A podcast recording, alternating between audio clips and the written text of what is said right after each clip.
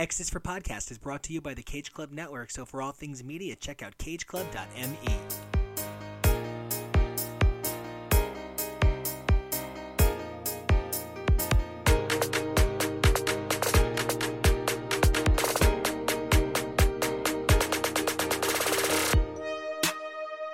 Hey, everybody, welcome back to X's for Podcast, the show where we take a look at comics, mutants, magic, and marvels week after week through their many monthly titles. I'm Nico, and you guys can find me on Twitter and Instagram at Nico Action. That's N I C O A C T I O N. And today, we're living up to all three with an incredible triple header featuring Excalibur 22, Demon Days Mariko, and America Chavez Made in America number 4. First up, Excalibur 22 sees Josh Arturo, Steve, and Drew discuss this pivotal issue that really changes a lot for this title. I very much agree with a lot of their interpretations, and they have some amazing takes, and we hope you guys enjoy just as much as we enjoyed making it. And if you do enjoy, don't forget to give us a subscribe over on YouTube or Patreon, as well as on our Twitter at X is for Podcast, where you guys can chat with us, interact about the show, and let us know titles you guys want to see us cover. Until then, enjoy this segment. Welcome back to another episode of X is for Podcast. This week we're going to be talking about Excalibur 22, written by Tini Howard with art by Marcus To, colors by Eric Arciniega, and letters by friend of the show VC's Ariana Maher.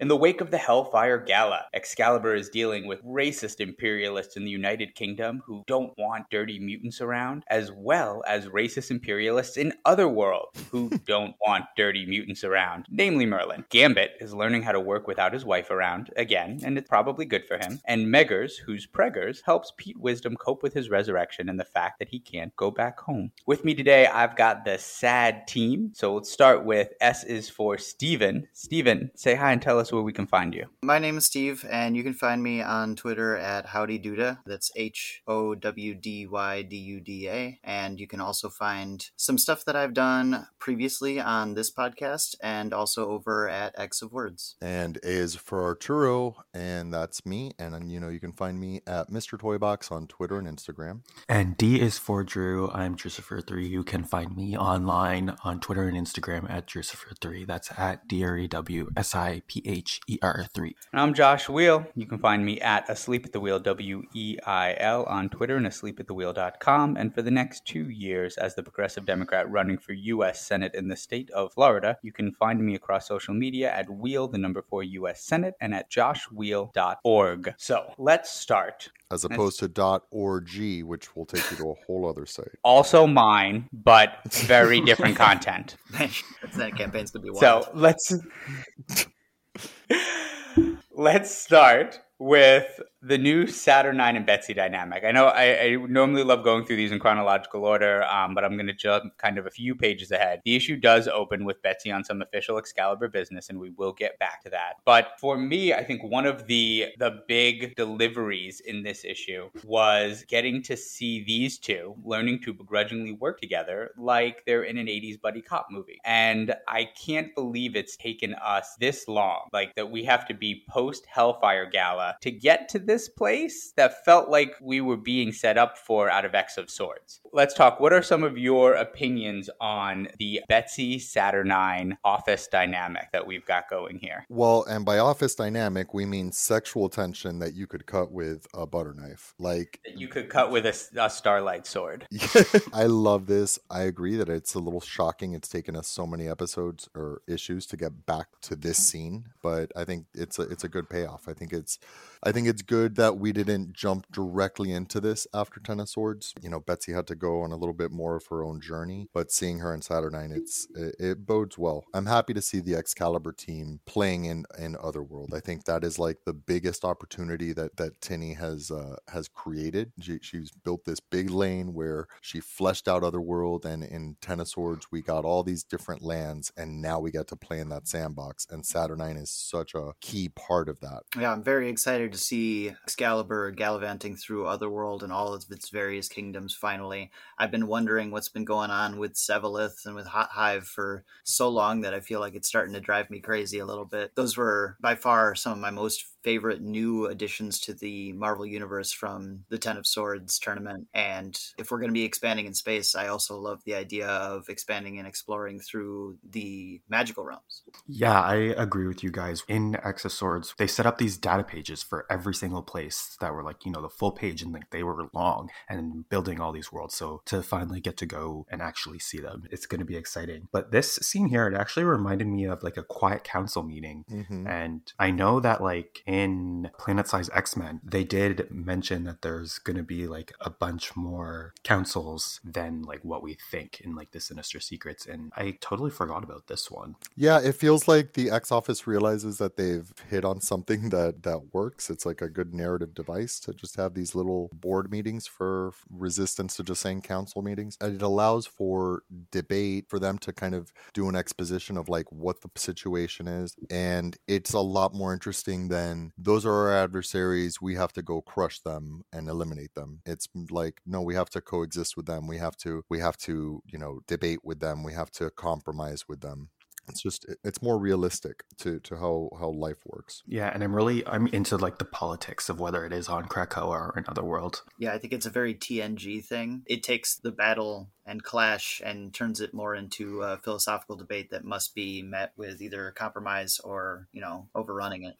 For me too, and and all of those things are great, and I, I do really like the the politics and the drama. I also think that these types of like having your own version of a quiet council or like a kind of a, a proper forum like this plays very much into the British feel and nobility of an Excalibur title. Um, one of the things that I really like about this, and I don't think I'd noticed it until now, but like it became very clear to me in these pages with their dynamic, is that Saturnine brings out, I think, I don't want to say the best version of Betsy, but the most complete version of Betsy. Because since, I mean, really since Mystery in Madripoor, like since Betsy got her body back, most of the time for that being here in the, the Hoxpox era, you know, we've seen her being kind of overly softened, right? So we know that the Betsy pre Acts of Vengeance, pre Kwannon body, right, was tough, right? I mean, she she had the good, she was a tough mutant, she was, you know, had been a spy, she she had this background, but she was also a kind of softer, more feminine character. Um, in the, you know, Jim Lee Asian ninja assassin, sexy, you know, whatever body that, you know, she spent the next 30 years in, we saw a much harder side of her. Like we saw cold blooded killer Betsy, like we saw assassin Betsy, we saw, you know, a, a very different side of her, like, or something that she grew. She was hardened through that trauma into something else. And so, yes, we've, we've been getting to see the softer side of her again, but it has felt a little bit like the Psylocke of the last 30 years was just kind of missing. And I feel like in these interactions with Saturnine that we are getting the like the bitch who will cut your throat as well, while still having all of the, you know, the high honor of, you know, the honorable nature of, you know, the the British Betsy Braddock and, you know, the the the Asian sense of honor that was kind of applied over that onto her character for a while. It's all kind of together in a much more complete character package when she's interacting with Saturnine here than I think we see in any of her other interactions in these books. And I I totally agree with that. And another thing I, I want to call out that I think is is worth noting is Betsy shattering to a million pieces in Ten of Swords. I think in hindsight, I think that was brilliant on a level that I didn't even appreciate it at the time. Because now that she's back, we have in this Hoxpox era, we have this new paradigm where you can, you know, and, and we have it in this issue. We have this egg hatching moment where it's here's this character, almost a blank slate. You still have all the notes and whatever from their their their history that you can draw on, but here it is. They they've been reset for you, and and that goes, you know, in many different ways as it goes. But with Betsy shattering and then coming back, and like that whole convoluted story, it really has given Tini a place place where like she now is writing i think the definitive betsy braddock where she's able to deftly do all of these deep pulls from pre you know Kwannon jim lee art body and really make this a character that is both familiar and true to who she was and how she was written but also new and fresh and very different from psylocke slash kwannon. Like i think that break and bringing her back together really was a reset and we know that from interviews with Tini. Tini knows the whole background of this character. Tini loves Betsy. Like, there's a reason why, like, Tini's first X book, Betsy was her first choice character. Like, that's what this pitch was. But yeah, maybe it just took her a while to get here, and we're seeing it first in the Saturnine scene, or we're seeing it more in the Saturnine scenes. But yeah, I, I hopefully this is the type of Betsy that we really do see leading more often. The one that feels more like the complete next step of someone who has been through every part of the journey that we've been on with her. Yeah. And also, I feel like she is very firmly entrenched now in the Captain Britain identity. And with with Betsy, it's kind of like, okay, well, that's who she is now, but like it's going to change eventually. But I think with that whole shattering moment and now the core, the the the Captain Britain core being, you know, modeled after her as the prime, it just changes things. It, it doesn't make it her just wearing Brian's outfit anymore. It's her as the central Captain Britain, and she's feeling more competent in these last few issues than she did, you know, in the first few issues of Excalibur. She was a goddamn mess. And the whole interaction with Saturnine feels better too, because it does feel like we have a Saturnine that is a little more properly prioritized now. That, like, Yeah. you know, nailing Brian through a wall is still very high in her list of priorities, but ruling Otherworld is a little more important. Listen, pegging Brian is on No. all of our list of priorities. Now, Ma- Megan has some shape changing. Like, how, what do we feel? oh, never mind. Um, going back to the beginning of the issue, right? So we open we open with Hank McCoy on Otherworld, right? And the fabutastic Sheriff Geo Whitechapel. Is anyone else a little disappointed that Geo Whitechapel didn't put one in Hank McCoy's brain? I mean, it would have been, I guess, like a little satisfying, but I'd rather it come from like somebody who's not just shooting wildly at a mutant they don't know. I would prefer intentional pain to come to Hank. Yeah, I'll take Sage slapping the dog shit out of Hank any day of the week. I love shout out to Ben Percy because as soon as you see Beast on page, you're like, oh, what the fuck is Really, this guy like, up to now? Shitty, underhanded yeah, you see him looking at rocks, doing. and you're like, all right, And- what's he fucking up now? It's great. It's great. And like by the time I got to the end of the issue, I was like, wow, look at that. Beast did not Beast was not awful at all this issue. But it's just it's great that that's like now part of his his character. It's it's wonderful. Yeah, he was at least a little smug and patronizing. They let him get away with that at the very least. They're kind of building that like otherworld is kind of like racist against mutants obviously because of what happened um in x of swords and like they caused a lot of destruction. And so we're getting this like people like oh these witch breed blah blah blah like you know like racism. But then like it kind of goes oh you guys aren't that bad you guys can keep doing what you're doing it's like so are you like do we hate mutants or do we not hate mutants because you're saying one thing and then you're saying a different thing that contradicts what you think so it's kind of like Well, it just no, I- but I feel like that's just part of her character. Is she's she's very you know Geo Whitechapel's like very practical. Like she's going to be wary of these mutants, and you know, but she's also not going to just. uh She's going to she's going to figure out her view on Yeah, and them also- herself. Just because everybody else is me- fearing them and hating them or whatever isn't enough for her to to hate and fear them as well. It's enough for her to like be cautious, but she's going to go get her own her own read of them. Yeah, and plenty of people will throw slurs around and be like, "You blanks aren't so bad after all." You know, like they'll.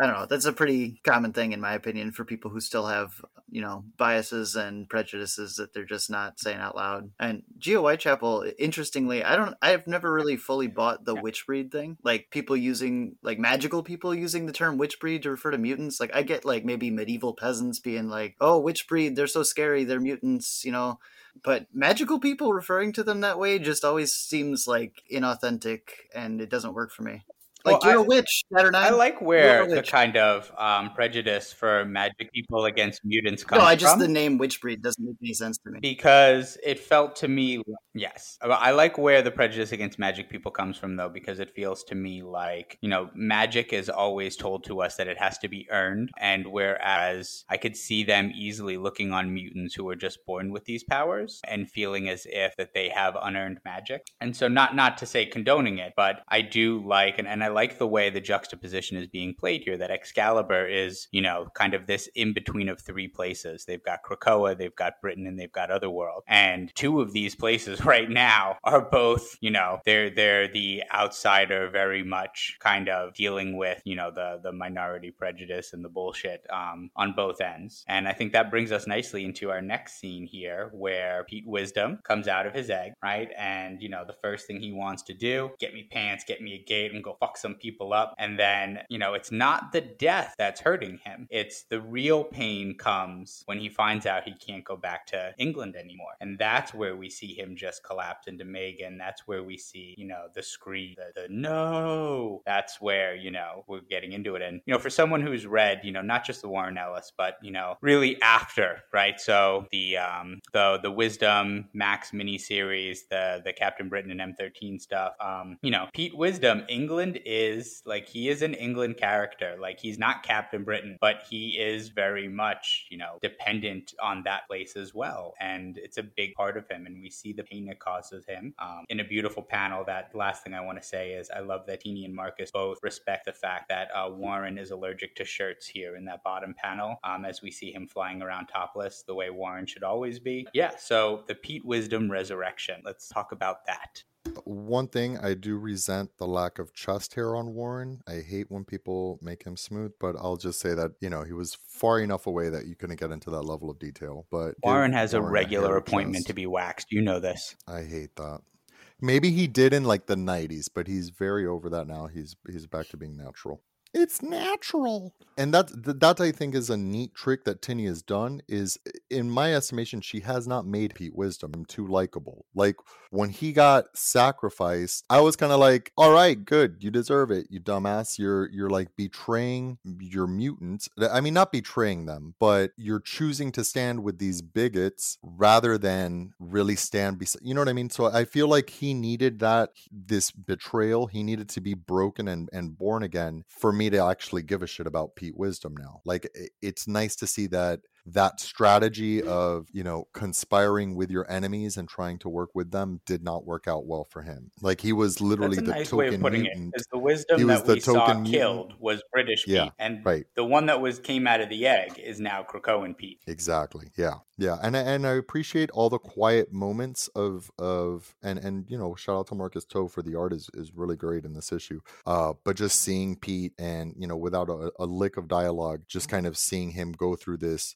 journey of you know seeing Braddock Isle surrounded by British forces, going to Krakoa, having a drink, going to I guess the tree of unresurrected mutants and and finding his uh, his folks. It was good. It was just really well done. Good good example of the art being able to tell a story. Yeah, I love that and the way it was done without words, reminding us of the tree and how many mutants still haven't come back. Um, because I'm constantly reminded of how, you know, in my own brain of how many mutants haven't come back. I loved that as a little subtle touch for for how much there is still to develop in terms of that part of the the Hawks Yeah. Fox era. Yeah, absolutely. I had almost forgotten about the tree. So- when I saw it, I was like, "What is this memorial for?"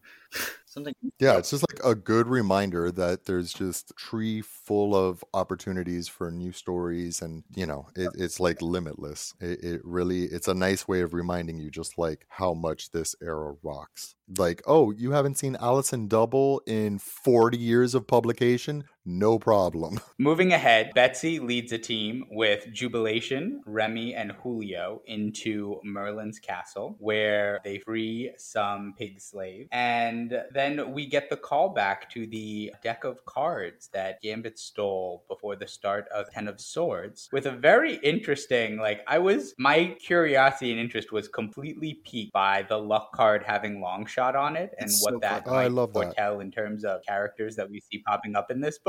Yes, I I, I loved that touch, and it brings us to Excalibur.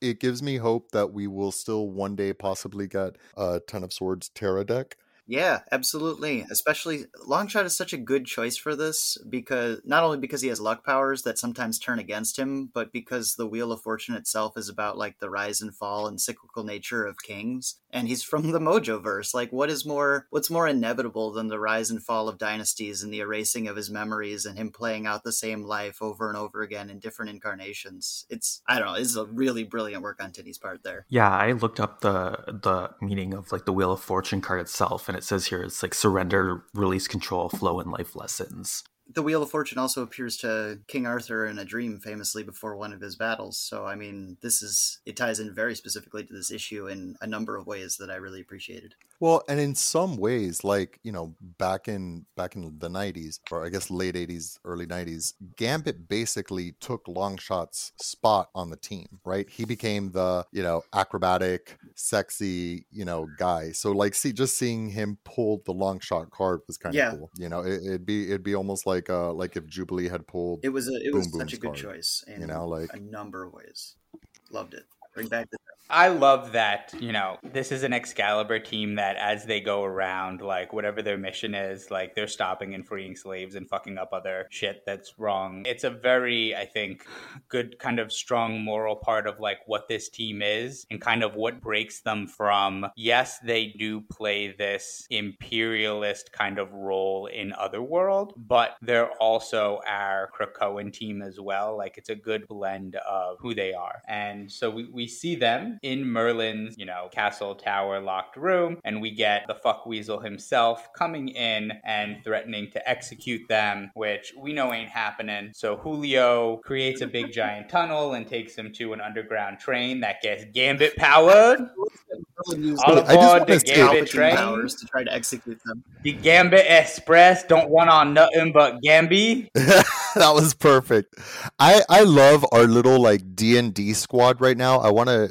I've got a controversial take, and it is that Rogue leaving this team is the best thing that has happened to this book because, and I love Rogue, but Rogue having Rogue and Psylocke, it was just like too much at the top. It it relegated Gambit to like being absolutely boring, and it was you know Rogue just has this kind of bluster and she's kind of like the fighter or whatever. But that's kind of Psylocke, or I'm sorry, that's kind of Betsy's lane now. I was just I'm really happy to see this team pared down to these four. Fun to see the train too. I was wondering if that was a reference to the whole uh, cross time caper. I felt that Rogue's place too was like a little off in this book, post X of Swords. Yeah. You know, it was good because she had more of a connection to Betsy than any of the other characters, them going back to the Aussie era together. And also an Aussie era where Betsy was someone who could comfort Rogue when Rogue was going through a lot of split mental dynamics. Because the Aussie era, when they were teammates back in the day, was when, you know, Rogue had Carol Danvers in her brain that kept kind of taking over. And she felt like a prisoner inside her own body sometimes, which, you know, it, it was part of the really strong empathy that we were exploring exploring amongst these female characters in the post X of Swords arc. But in terms of the actual team Excalibur, Rogue's place really felt to be kind of like a power dynamic opposite of Apocalypse early on. You know, someone strong enough, you know, that to keep Apocalypse in check. And post Apocalypse, yeah, like her place on the team Excalibur, if they were doing anything, felt a little more off. So I'm glad that she's on X Men now. One thing that I, I think this little D and D party could benefit from though is uh,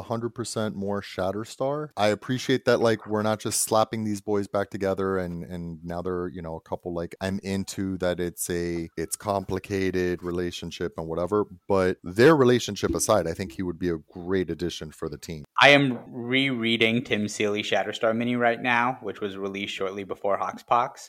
And I have to say that the the massive redirection of Richter in this title makes that miniseries feel so much older and really off. And I know that that should be more of a critique of Excalibur, but the Richter that appears at the start of this title in a dirt box and the Richter that Seeley left us with at the end of Reality Star, because Seeley's was very strongly based on Richter's early X Factor roots. But like these two characters that were like months apart in like our actual world publishing time feel light years apart. Like it, it's making that that last kind of real series we got of them pre Hoxpox feel so old and disconnected from this. And you know, am I am I more glad that this is kind of really going off of their relationship from the Peter David run with Shatterstar? I don't know. It has been nice getting Richter on his own. I think I would kind of want Shatterstar maybe in spurts. You know, I'm also a little nervous that a Richter Shatterstar dynamic in this book might wind up doing what, you know, while we were glad to have Rogue and Gambit, we saw that, you know, couple time on the team book didn't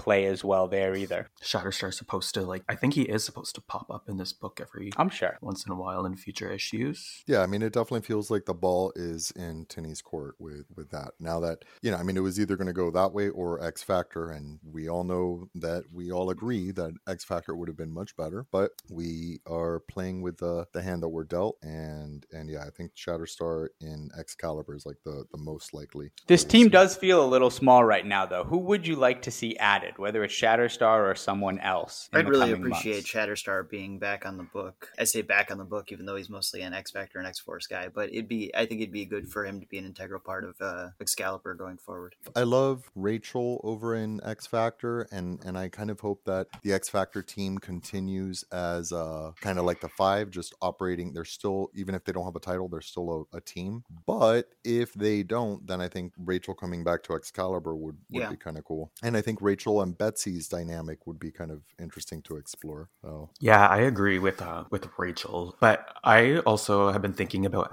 like adding a magic, like a magical mutant, like like magic to the team who has like who can tap into the magic of Otherworld, or even like if, if they recon her Scarlet Witch or something like that. You know, like a magic mutant. That's what I was just gonna say. What about Wanda if Wanda comes back as a mutant? I don't know. I mean, Wanda, God, Wanda. Wanda doesn't mix too well with X teams, you know, historically. Like she's okay with working with the Avengers and uh and you know, there was that weird stint with the Uncanny Avengers, but she's never really been an X-Man, much less like an X-Force or X Factor or anybody else. So Excalibur might be a fit for her. They could certainly use somebody like her uh, on the team. But that's what I'm like. It could be part of the dynamic of her, like if she does get resurrected as a mutant, being going from being a pretender to a mutant, and kind of like, well, now we have to like you, even though we were just told to hate you. So kind of that balancing line. The thing with Wanda is that she's too, it's almost like she's too powerful for that role. Like, Wanda would be a great, let's put it this way Wanda would be an awesome candidate to replace Saturnine if something were to happen to Saturnine, right? Like, she could be this omniversal, like, but like a D&D party seems a little, a little small potatoes for her. But who knows? I mean, I think now, yeah, now with, with her murder mystery and, you know, we're, we're at the precipice of like a huge Wanda reset. So they could do a lot of different stuff with her. But to me, she feels more on that Saturnine level than, than this uh, Hmm. rating party. I'd love to get Pixie on Excalibur. I changed my answer. She's, she's in every. Ooh, good answer. She's become the stealth Absolutely. Wolverine, Good where she shows answer. up in literally every book in cameo roles, and it's been wonderful, and people enjoy it. And uh, I just want to see more actual magical characters. If Megan can be, why not Pixie? Right. eh, Yeah, no, that I think that's that's the right answer right there because she and Yeah. she does have Fey blood. Like she Yeah, does and have a connection to Welsh. Otherworld that has not really been Yes. well explored. Yeah, I mean there's I would so love to much see the dynamic between that. her as a Welsh person and Britzy. Eh, Britzy, Betsy has this British captain with the Union Jack displayed right over her chest all the time. Can we just start Yeah, calling fine. her Britzy? That would be great. Perfect.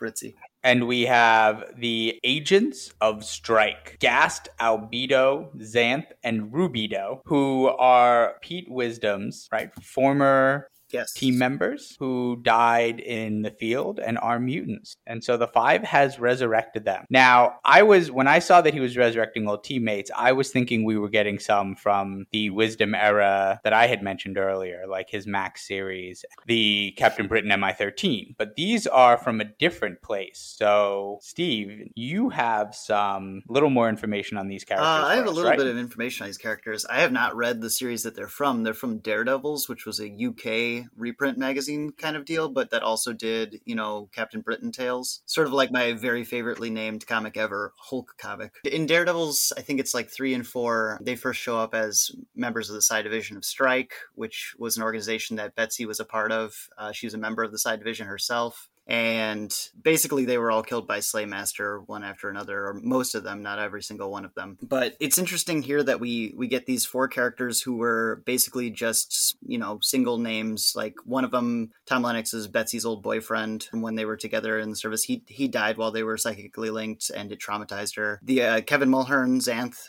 uh, as named here Xanth, they're all given new code names as mutants. Was also killed by Slaymaster while he was performing as Doctor Destiny, I believe, a, a stage mentalist and Vicky Reppion Rubedo also killed by Slaymaster. The only one that wasn't, I believe, was Alison Double, who got away and died later in a car crash, as we see here. But they're all they're all given alchemically and Jungian linked names here for the very first time, which I think is really interesting. The choice of you know the the the three colors of purification and awake, uh, awakening and rebirth. One of the names is changed to Ghast for I think clear reasons when you see the original word, but it just has some uh, negative connotations, I guess. Helpful, helpful thing here to remember the code names. I just realized their code name is tied to their mm. hair color or, or the their humor. So like you got a black, a redhead, blonde, and, and yes, and Alison Double is also a, an albino, so she has very very pale skin as well. So she's albedo, she's albedo, the color white. Yeah, yeah, I love this. Like I, I am not really familiar with with Strike other than it existing. Like I, I knew that, you know, coming up with the with comics or whatever as part of Betsy's backstory, but I had never really read the issues myself. But I am such a big fan of these deep pulls, even even when it's not a character. Like sometimes it's gonna you you're gonna hit the lotto, right? Like uh like I know Josh, you can appreciate when we saw Rhapsody appear in in at the gala. Like that's a deep pull. Rhapsody! That was like yeah, I was so happy. Like a character that got like she she was literally literally in one, maybe two issues ever, but she's back and, you know, it's not a big deal, but like it resonated with me. So this doesn't have that resonance, but I, I'm still into it. Like I'm I'm happy that we're gonna now flesh out Pete a little bit by giving him uh, a little, you know, a little cluster, a little team. I can't wait for them to start playing with mutant magic and linking up. Who knows what? Yeah, what I love the idea that they'll play around with Jungian uh, psychology or alchemy or both. A lot of fun to be had there. Uh, bring in more yeah. actual magic to the series. Mm-hmm. Yeah, I I, yeah. I love this. Like this this issue, Tini did a really good job of playing in both on both sides of the the playground that she's built, and you got some Krakoa stuff, and it was some of the better Krakoa Krakoa stuff that we've seen from her with with these four coming back, and then you got you know some of the best world building in in Otherworld that we've seen since Ten of Swords. Yeah, and I think that's like one of the best things about not even just like this series so far, just the whole thing, the Hoxpox Docs Zox Rocks, bringing back all those like Rhapsody and like those like small characters that were like you know like we know them, but they've only been in two issues like thirty years ago. Deep cuts and yes, deep cuts and using them and rectifying them to give them more purpose.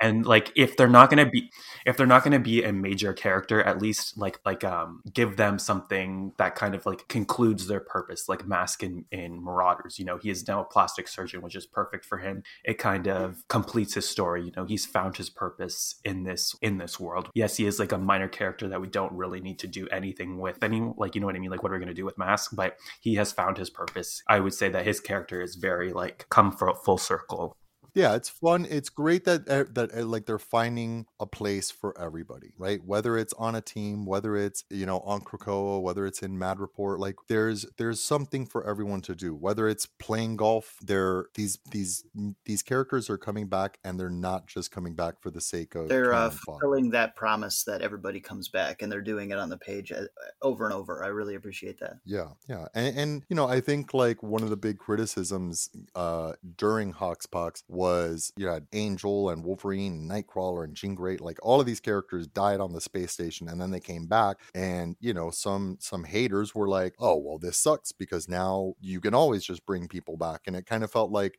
yeah, I guess that that could be like a trope that we could fall down, like where every issue just ends with people dying and then they come back and it doesn't matter. And I think we've seen some people play with that a little bit. You know, I didn't say uh, as ben opposed Percy, to the last ben thirty Percy. years yeah, of comics where characters have been dying dying and coming back and Right, right. But like, yeah, and like Ben Percy with like Quentin Quire has like kind of played with that, you know, they killed Kenny again kind of thing. But it's great that that's not the only thing that's happening, that we're also bringing people back, introducing them as a character, and then they don't need to like look at Malice, you know, like who knows what she's doing right now on Krakoa. Like, you don't even have to really care. It's just nice to know that she's alive, she's in a body, and she's out there, you know, figuring it out. And now it'll be, you know, we got four new mutants, you know, to, to welcome home. It's just, it's a great, it's a great vibe. I got a question for you guys. Let's look at the final page here, right? So after bringing back the Agents of Strike, we have one last page where we see that Merlin has a mysterious, powerful captive slave man in a cage,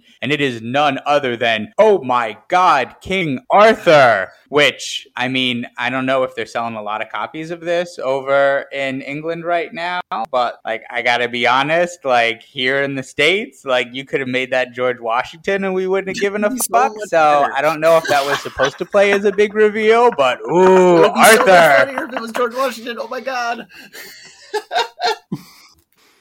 yeah that was uh i don't know that was uh the a weird reveal like I, and i gotta be honest and this is like my own bias coming through as soon as i saw that ginger with a beard in a cage my first thought was of course shatterstar and that they had like benjamin God. rustled him again so you know we narrowly avoided that but yeah arthur i know that was supposed to be like a big cliffhanger moment and you know like i said in the green room if you didn't give a shit about Merlin, wait till you got a load of Arthur because, eh, who cares? You know, I don't know. Who knows? Maybe Yeah. it'll be interesting. The only thing that was interesting to me about the Arthur reveal was again looking back at the Wheel of Fortune tarot card that we saw earlier with Longshot and thinking about how King Arthur had a vision of the Wheel of Fortune and how the point of it is that kings may be sitting at the top, but in a second they'll be cast down and crushed underneath the wheel. And so here we have a deposed king, here we have a deposed wizard who used to rule all of reality. It seems to be gearing up for some massive changes in the hierarchy. It is Brit heavy. One of the things that I'm reminded of when I see Merlin and Merlin and Roma is how many interactions we got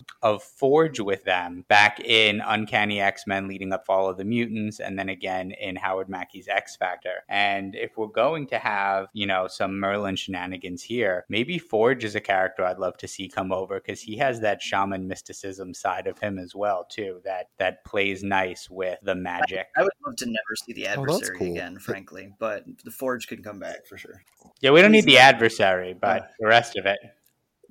That's a cool idea. I, I, I like. I don't need Forge to join the team, but I would love to see uh, a little adventure in Otherworld with him. That's that's really cool.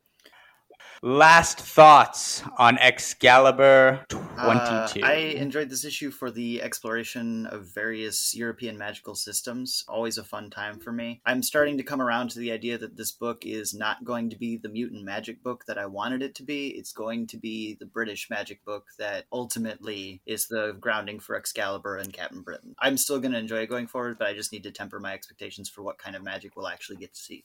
I totally agree with that. Excalibur is such a. I, I think in a, in a recent episode I called it, you know, the the box of chocolate. Like you never know what you're going to get with each Yeah. episode or with each issue. Some are great, some are just okay, and I think that's all right. But I do feel like you know, wh- what issue is this? This is number twenty two. Yeah, I mean, it's taken us a while to get there, but I think Tini's built a really cool team, a really good story, and and I'm excited to see what what comes ahead. I would love to see Shatterstar and Pixie soon, but but yeah, I, I'm into it. I'm into it. Ups and downs, warts and all. I like Excalibur. Yeah, I agree with you guys. It definitely like it had a slow start, but I think post X of Swords, it's really it's kind of gotten its footing a little bit better, um, and kind of knows what it's it's doing, um, and maybe it just needed that setup, and it needed X of Swords to be able to do that. Yeah. As for this issue, I liked it. a- I liked it. I'm kind of curious to see where it's gonna go with Arthur and that, like, kind of what his role in the series is gonna be. D- despite picking at it a little bit here and there, I did really like this issue. It was my favorite X book that came out during that week. And Excalibur has kind of very subtly crawled its way up to be one of my favorite books on the line each month. I loved what Tini did with the Malice storyline, and I have so much appreciation for how much Marcus To we're getting and how consistent the art has been on this book because it is it, it is one of those perfect matches for story style writer to pair with Mhm. an Yeah. artist. He does such a great job for this part of the world. And and yeah, it might not be the mutant magic book anymore, but it has evolved nicely into kind of the other world X Force which uh, I'm enjoying for its own rights. I mean, X line and the sandbox they're playing with, as big as it felt like it got after Hoxpox, has only gotten bigger since then. Like adding in 10 realms of Otherworld and, you know, really the entire galaxy that, you know, we are now, Storm is the regent of Sol, and we have, you know, mutant planets. And I mean, it's gotten yeah. so big. And so this really being, you know, if, if X Force is X X Force Earth and Excalibur is X Force Otherworld. Like I'm cool with that. You know, it's it's not what it was, but I, I think it's gotten better. And then is is Sword X Force Space? I would love to not think of them as X Force anywhere. Yes. Like X Force is just the shitty guys on Earth, and then there's these cool guys maybe in the Magic realms, and these really cool guys in space. But I would love to not compare any of them to X Force at this at this time. One thing I do want to say about Marcus To's art, I love the way he draws Betsy. He does this like there's there's one panel with Betsy and Saturnine talking where Betsy's nose is just like I, I don't know. It's perfect. Like I love. That's that, what I was gonna say. I love Betsy's nose. He does Betsy's uh, nose yeah, so good yeah it's it's like the kind of nose you would get a nose job for like to look like that like it's she's got a perfect little nose and it's just he's done something where she is again i say this all the time a very clearly different character from kwannon and i think that is you know if nothing else that's a hell of a feat that that Tini and marcus to have pulled off that betsy is a new character or, or not new but uh, a, a freshly separated character from kwannon. Yeah and even going back to like that first scene well one the color coloring is like stunning. The art of Gia Whitechapel, especially on the page where like she's like tipping her hat, it kind of reminds me. It like gives me very uh, Pepe Larraz art. To's art on uh, Excalibur has been really good the entire time. Yeah, and if we're gonna give props to everyone, we can't leave out Ariana because there is an incredible amount of just consistent sound effect lettering blended into Marcus yeah. art in here, panel after panel after panel, yeah. without ever feeling like it stands out or coming over the top. Um, you know, she is so good at what she does and fits in so well on the title that um, you know it's a complete package. And I think one of the things that has made this title stronger as it goes is the fact that the team has been so consistent on it. Yeah, shout out to that one panel where where Gambit swats the bullet away, and there's a dramatic scracoom, and like the bullet is the trajectory of the bullet goes through the letters. Oh, it's I want to single out brilliant. that click when she cocks back the gun, and the I between the L and the K cocks out of the lettering when when it clicks as it pulls back. It is just such a perfect SFX. That is so beautiful. Yeah, and even when it's uh, Pete Wisdom being Sad Boy Sunday and he's just sitting on Braddock Isle, um, and there's like helicopters like way in the background noise. You just it right above it's whip, whip, you know, it's like very small above the the helicopter that I just noticed, and even the the things on the trees, they're like clink clink dink. It's it's but it's like in very small escape, lettering that I did. That the escape from it Merlin's becomes part tower. Of yeah, the the direction of the direction of her lettering too, with the escape from Merlin's tower, with the boom boom boom boom boom as they're blasting down to the ground, the chug chug chug being part of the train as it's moving away. Like she's given kind of sound and not just sound, but speed and direction to the sound as well. And it doesn't stand yeah. out. Like we're, because we brought attention to it, we're seeing it everywhere now. But on first read, it's just there. It's just in the background improving the story, which is exactly what you want from a letterer. Um, yeah. And I will go back to say again, like if you haven't listened to our episode with Virtual Calligraphy's Ariana Maher, go back and listen to it now because what her explaining the work of a letterer completely changed what I see, like how I read comics and see and appreciate that in a way that I, I never would have expected. Like I thought I knew everything I was looking at on the page, and I have it's my appreciation is so much deeper now thanks to her and what she kind of schooled us with in that episode. It's just such a it's a part of the art form of comics that's so unique to comics that and, and I think sometimes it's almost uh it's almost like disrespected like classic like Batman TV show when they would do the bow Pam like it's easy to just kind of see that as like you know comics like kids stuff but it actually adds a narrative function. It gives scenes like a vibe. It lets you kind of like play the movie in your head as you're reading it and uh yeah there's there's nobody better at it I, I compare the work of a letterer to like a defensive back in American football, which is to say that like if it's good all game, you don't notice it. It only yeah. stands out when they fuck up real bad. And so it gets very little respect or credit because of that. And so yeah, really getting to appreciate and and learn more about it and be able to recognize it has, you know, enriched my comic reading experience. And say it again, you know, go back and listen to that episode with the interview with VC's Ariana Maher because she was phenomenal.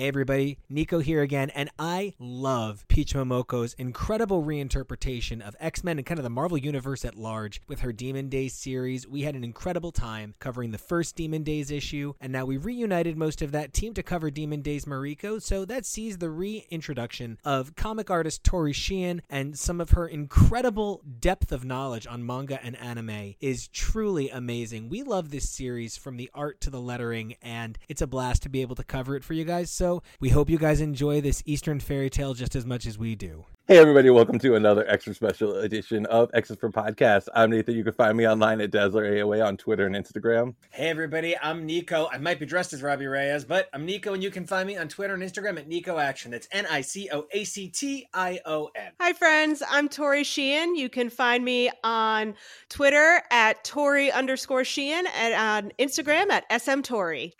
And I'm Jonah, not reporting on anything this week. And you can follow me over on Twitter and Instagram at Peak Jonah. That's P E A K. And we hope you survive this experience, unlike Kuriko. But we don't actually know that she's dead. So maybe she's coming back to help Mariko. Ah, ooh, that would be amazing. All right, so today we are covering the amazing Demon Days Mariko. So this is the second Demon Days that we've put out so far. They put out so far uh, following Demon Days X Men. Uh, Demon Days Mariko is a two-part saga, so the next part actually continues exactly continues on specifically after this. So I'm excited to get to that. So the story is really like the brainchild of Peach Momoko. She does the story and the art for it. VC's Ariana Maher does the lettering, which is phenomenal in this issue. Like oh my god, just like last issue. And Zack Davisson does the English adaptation and dialogue. So like I know when we talked about it before last time we covered it, which was what like a month ago now, right?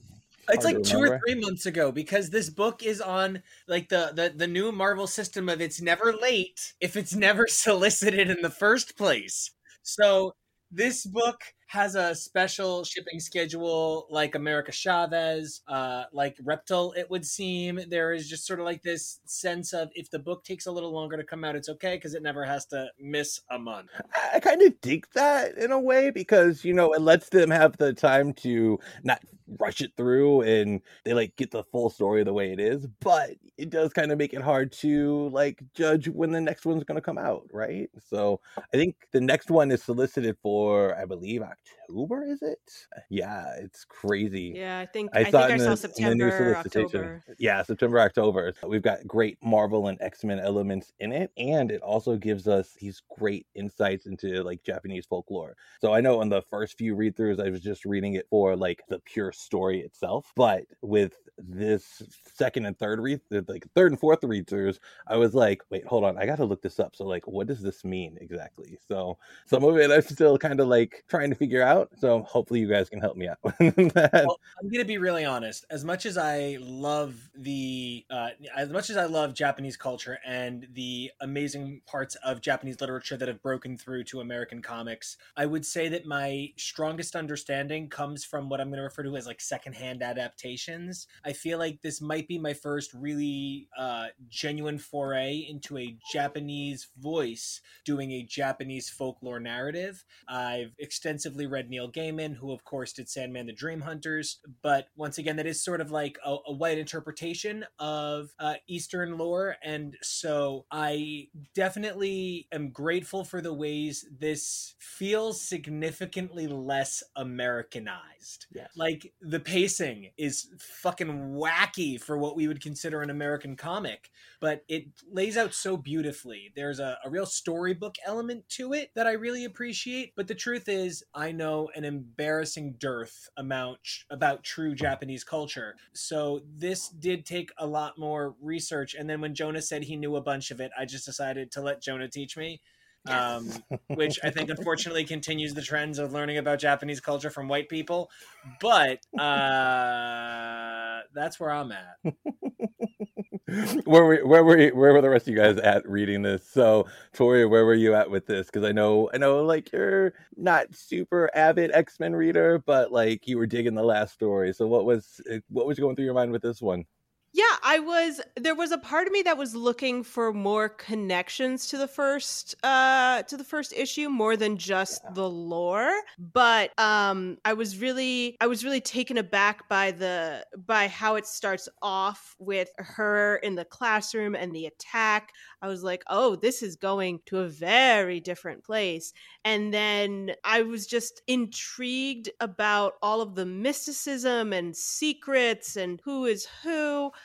I think it's a really strong I think it's a really strong foray into having the second issue present a lot of questions that will be answered in time. It definitely gets you going, well I want to know what comes next for sure. Yeah, I loved I loved the way this this story is actually going to be directly continued in the next one. I like you said I was kind of like looking for like we saw Logan at the end of the last one looking at Mariko and I was like, oh, I want the dog back. Hopefully he shows up in the third one. Um so and and then Jonah, how was this for you reading it? Because you know a lot more of the lore and the stories behind it. Were you kind of like, oh my god, they're doing this, or what was your thoughts? I was actually really fascinated with the jump forward in time in that it, this issue takes place many, many, many years after the first one. And I was really interested to see where this creative team was going to go with it. And I really like the parallels that they chose for you know current x-men characters there's a lot of beautiful details and a lot of beautiful comparisons you can make with like mainstay current x characters or characters within the marvel verse and fit them in within you know different cultures folklore and i think that the X-Men really lend themselves well to very easy transitions to Japanese folklore and, Jack- and Japanese mythology. Like Mariko being a Oni child, I think is so fascinating considering that 616 Mariko is a child of the underground and the Yakuza mm-hmm. and being involved with that, you know, seedy underbelly of Japan and what that means for her responsibilities and what she believes in. And it's a really interesting idea of taking that sort of character trait of Mariko that's really important to her and translating it to something else in within Japanese folklore, like making her an Oni child. We talked about where we're at with the story. So next let's get a little introduction to the characters so we were introduced to in the last page or two of Demon Days X-Men Mariko, but this story is all about Mariko. So we're getting a lot more of her tale. And we really get an in depth introduction to her background and her history. I love that uh, we see her as this, you know, she's torn between, you know, being a, a proper girl in high society and this, like, she's got this underbubbling rage that just like seems to want to come out, which is most likely due to her dual identity is this a common trope that you guys like to see the the young girl who's a special girl with a special background who has it's been hidden from her for her whole life and you know having to deal with the repercussions of her specialness. You know i feel like we talk a lot about magical girls in terms of the american understanding of japanese fiction right? And like you know like because like eh, like you know harry potter is a magical girl right? Like for all ways that matter and that's pretty great you know in a lot of ways logan is a magical girl like, if you really think about it, he's this magical boy born into this special family, and only his DNA can do the thing. And he is locked into an eternal battle of other dog people versus other cat people. And, like, it's fucking ridiculous. But, like, you know, what we consider the magical girl trope or the Mary Sue trope really is a common trope throughout um, fiction. And we just sort of apply, like, an angry women can't be special blinders to it, right? Because we're so used to men leading our fiction. And I think one of the things that makes this story so unique is the way in which it sort of applies the death of the male identity in a lot of ways. It's not just that the women are, not just that the characters are often replaced by female versions, like, for instance, with uh, Kurt becoming a lady. But, Love it. Right? Love it to pieces. But, you know, we have this sense of uh, sort of like the death of the male ego in this story in a way that I think is really interesting. And I'm really here for it because I feel like I hadn't thought of these characters all in that way. Tori made noises. Did I say a good or a bad? I think I think it's I think it's one of those things where you you I I'm removed enough from the from the manga world and the anime world uh because I knew a lot more in the 90s but to me if we're expand if we're starting to expand the idea of the magical girl into uh like Logan and and and Kurt and all of these people at some point you just have to sit down and say that the magical girl is just the hero's journey but that there is a an extra element provided by society where a girl is always kind of more tethered to the home than other hero more male heroes would be. And so in this, in seeing Mariko struggle with what is expected of her, what her role is supposed to be, and the hero's journey that she's about to go on, that's where we see the difference between the difference that we would call a magical girl versus just a general hero. And I think mm. I think it's highly possible that as we move forward into the 21st century, that the hero's journey is probably actually going to expand to include feminine uh, hurdles, traditionally feminine hurdles, or or become completely unmoored from its gender constructs. That was way too smart for what I'm thinking, but Thank no, you I mean, for so eloquently like rephrasing yeah. the question. I love that. Oh my god, thank you. there you go, Jonah. Follow that up. Follow yeah. up what it means to be a woman facing the hero's journey from your guy perspective. Go ahead. well, I, I no, no, no, no, no. And, and, it's a beautiful point that you do make. And I, I do think there is a very distinct notion with Magical Girl in and of itself as a genre.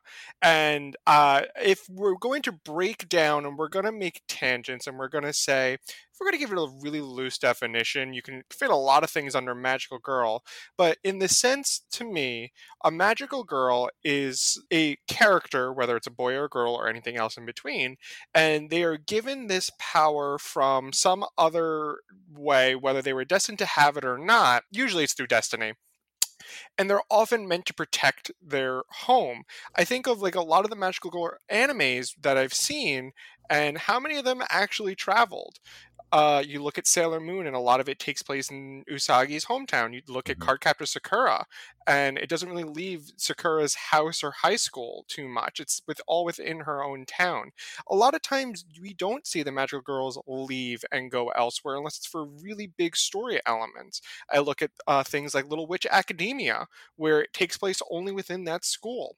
So there's a lot to the magical girl genre, and I think that when we do loosely loosely be, uh, open up its definition, I think it's really important to note that you're like, huh, where? Why don't they get to go on their adventure?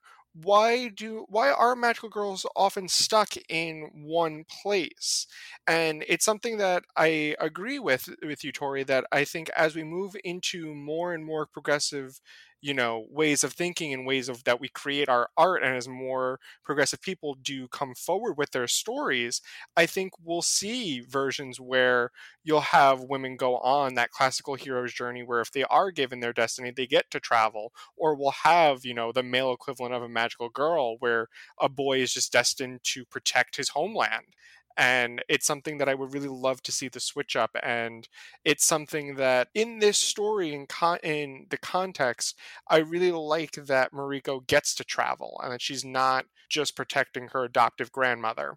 It's more of she has to find out a lot more about herself. And in a sense, she is a magical girl. She is she's not going to do like, you know, my favorite part of Magical Girl, which is the transformation sequences, which take uh, up to if there are it, Hold on, let me just challenge. Wait, challenge. Her entire story is a magical girl transformation as she goes from young lady to hero. Yeah, but like oh. Jonah, like you want right the like want- you know like moon power makeup I kind want of thing. I want sparkly nail polish and ribbons and stars. I want it all. In a Okay. Uh, hold on, wait, wait, wait, wait. I just make a really fast point. In a team of five, which is the usual standard number you'll find for a magical Mhm. girl team, uh, it can take upwards of about three minutes to get through the entire transformation sequence if they're doing the full transformation for each character. Mhm. Sometimes they'll do like the abridged version, but like if they're doing full start to finish transformation for every single character, it's like three minutes. yeah, that's why Sailor Moon. They eventually were just like, we have to go to movies, or else we're never going to fit in every transformation of the twelve girls it now takes to get through. You know, I remember when Sailor Moon was like, it lines up with planets, and I'm like, wait, but the moon isn't a planet, and like that took me forever. The boy is like- the planet. yeah, tuxedo mask. He's the Earth, right? Yeah, he's the Yeah. Earth Prince. Yeah, but like, I mean, like, it, it, I'm like, there's only nine planets. Where are you getting all of these sailors from?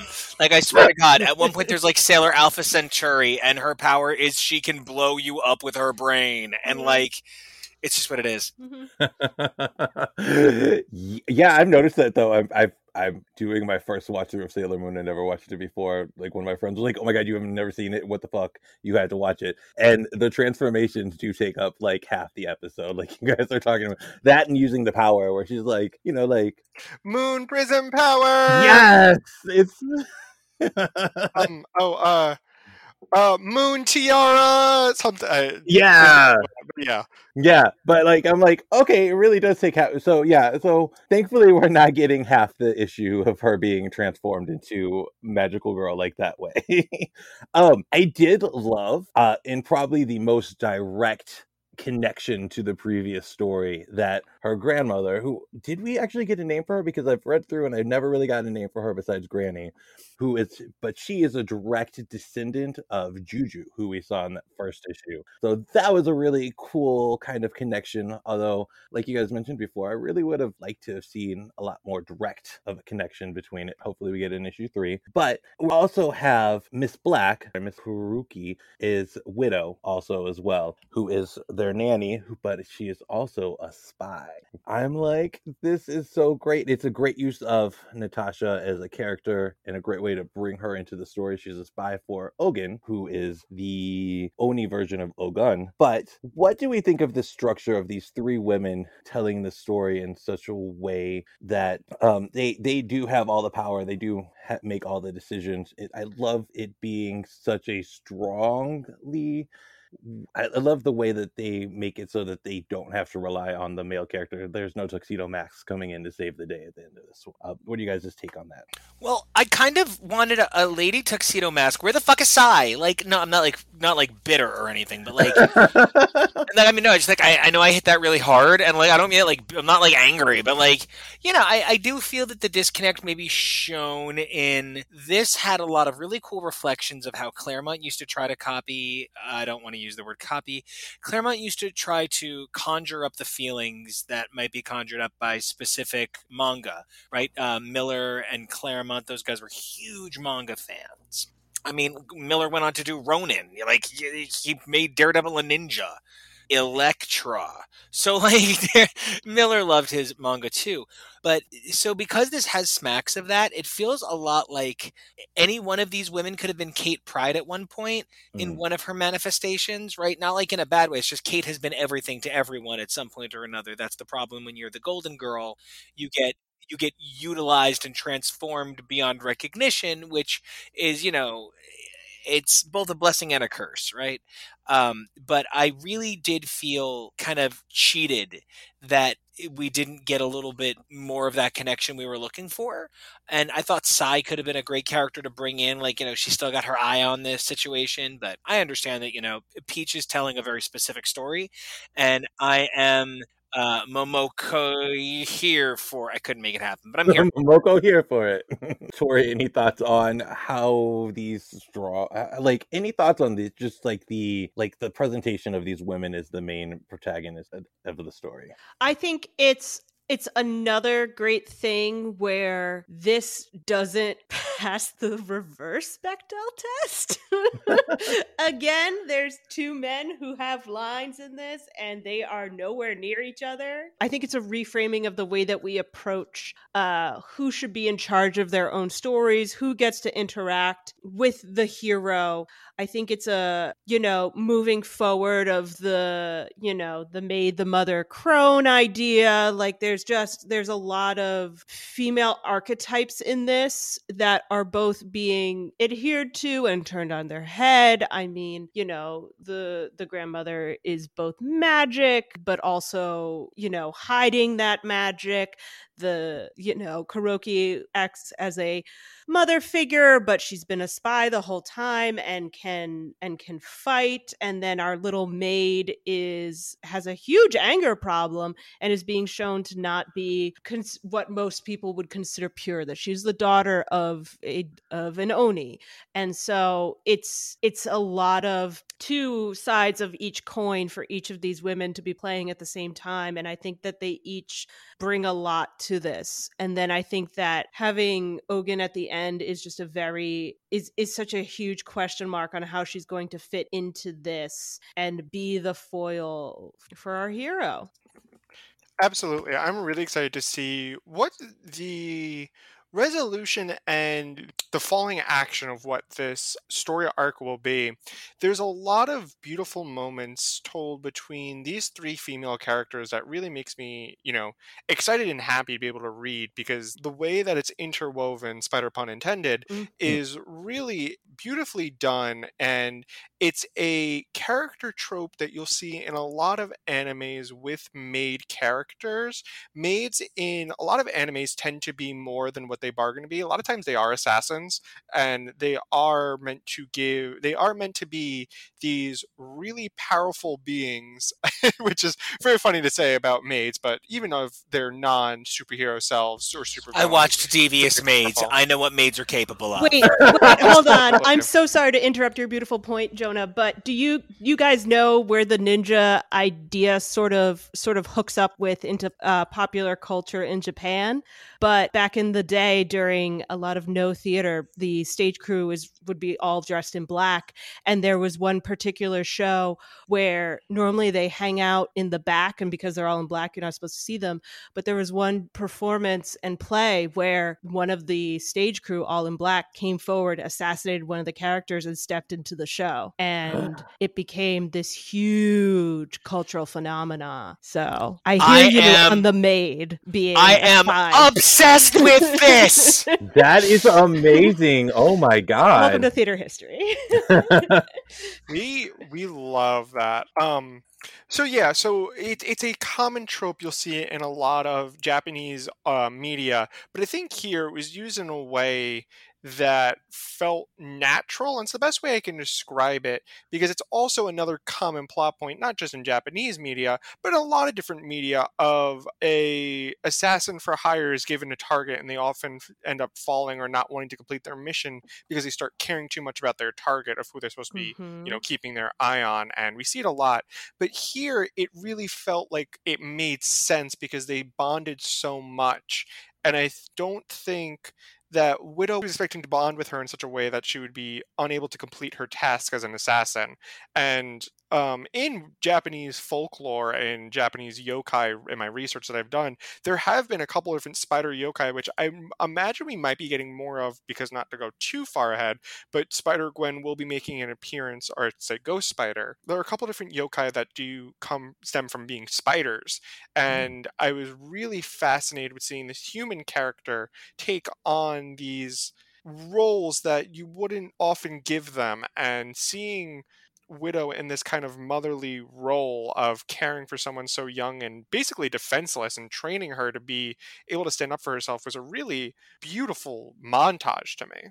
Yeah, I would say that's like definitely was my favorite part of this story. Just the there's a lot of great action moments, but there's the character moments are even better to me on that. When you look at just Mariko talking to her granny, and the granny's like, you know, I, I'm so sorry, I should have told you all of this, and you know, can you ever forgive me for deceiving you about your origins? Like Mariko's just like, okay, I, I forgive you. It's like you're forgiven. We got to figure this out, and just the way that she takes the widow's deception in such stride, like this is a really, really strong character, and it's built up, yes, through part of her destiny and her birthright, but also through the training that she's received through Widow and the love that she's received from her granny as well. Probably the one of the more standout things besides the story itself in this whole book is the art. Now, mm. do you guys have any do y'all have any really standout art moments in this book that like what were the moments that made you say, "Oh my god."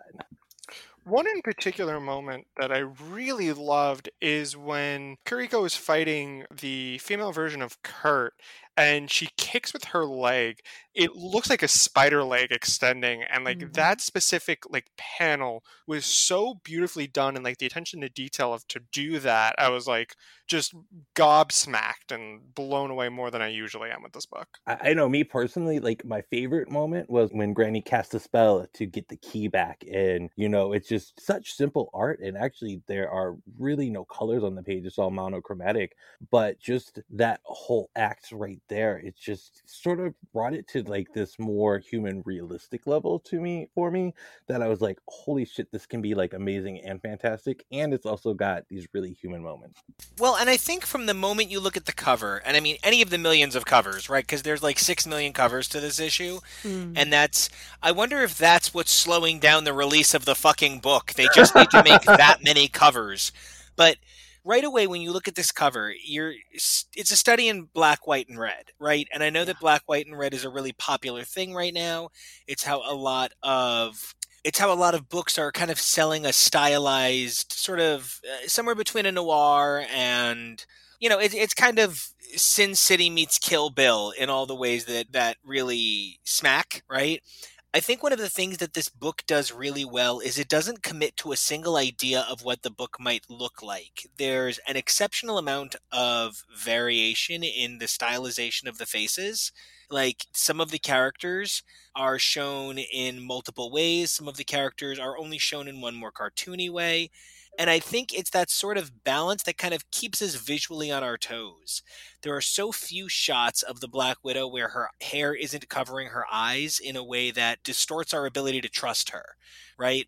So I think one of the things that for me Peach did uh, so well was she created an argument for her story in art right? She used the design to convey what we need to know about these characters. Because let's not forget, we we're familiar with these characters. We're perhaps not familiar with these characters, but we know these characters. And in order to shorthand it, yet still kind of accessorize it, she finds a way to blend this idea of who you know them to be, because that's straight up, you know, a great take on the the Miller Natasha, right? Mm-hmm. But this idea of stylizing her with that kind of um jadeite sloppy hair, right? That was the one that had the gay Mhm, sloppy mhm, hair, right? mhm. Yeah, I think it when you compare that to perhaps the grandmother, who at any given point looks truly magical, right? I, I think there's a lot to be said for how the study in contrasts, playing against perhaps my limited knowledge of Japanese visualization in American comics, is a great way to get me to ask myself, why do I think that can only be shown in one way? And push me further with the story. It allows me to kind of surrender my walls and follow whatever weird journey the book is taking me on instead of applying my preconceived notion of both the characters and of Eastern storytelling in Western books. It's actually really funny that you say that, Nico, because again, I'm going back to all of my theater history work. The kabuki style of of theater is in is specifically uses trope characters a lot like Commedia dell'arte, where you don't need to know the story as much because you know when someone shows up looking a certain way, what's what's coming. You know that character, you know that idea. And so this is the idea of putting these well-known characters into unknown faces, unknown spaces and kind of flipping that around and taking you into a new play but with with the faces that you already the, the people that you already know. And so I think that that's a really another kind of level element to this storytelling of taking in that that uh like the Noh plays and the kabuki theater into into the comic book format. Oh, I love that. I love that. Thank you. like I, I without that knowledge I would never really thought of it in that way, but that really sort of like reconceptualizes a lot. Thank you. Mhm. Oh my god. Yeah. And I know it's the wrong Asian, but when she grabs the blade, I'm like, oh my God, it's our Mulan moment. We have it. The wrong. Yes. It's completely wrong, but I loved it anyway. Well, and I think that's a testament to that. Even though there are still, and you know, I'm only saying I'm sure there are still problems with female representation in Eastern cultures as well. Uh, but you know, that's a way that we have such a, a dearth of uh, female kind of warrior heroes in Western culture up until a certain point.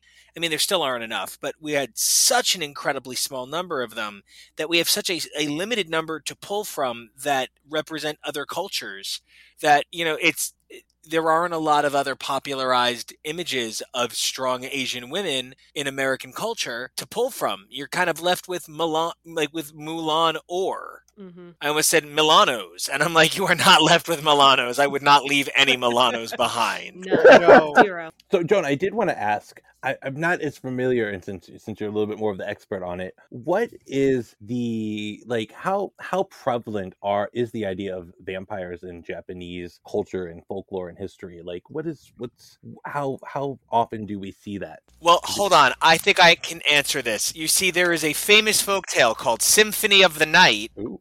I was waiting for Jonah to boo me. That's the name of a Castlevania mm. game. Oh, I, yeah, no, I, I he was just going to let you hang for the fans. uh, vampires and vampirisms aren't actually a big thing in Japan. They're not really native. Which is really fascinating to think about because one of the my favorite things to think about is Dracula is a public domain as well as Sherlock Holmes. Sherlock Holmes, they're both public domain that are free to use for anybody to, Mhm. as characters. They were both created after Nintendo as a company was founded, so you can theoretically write an, a historically accurate fan fiction of Sherlock and Dracula going to Japan to buy trading cards. Yeah. And I think there's something also where there's like a bunch of extra pirates around at that time and too like it's a really weird like cross section of like the old and the new. Mm. Yes.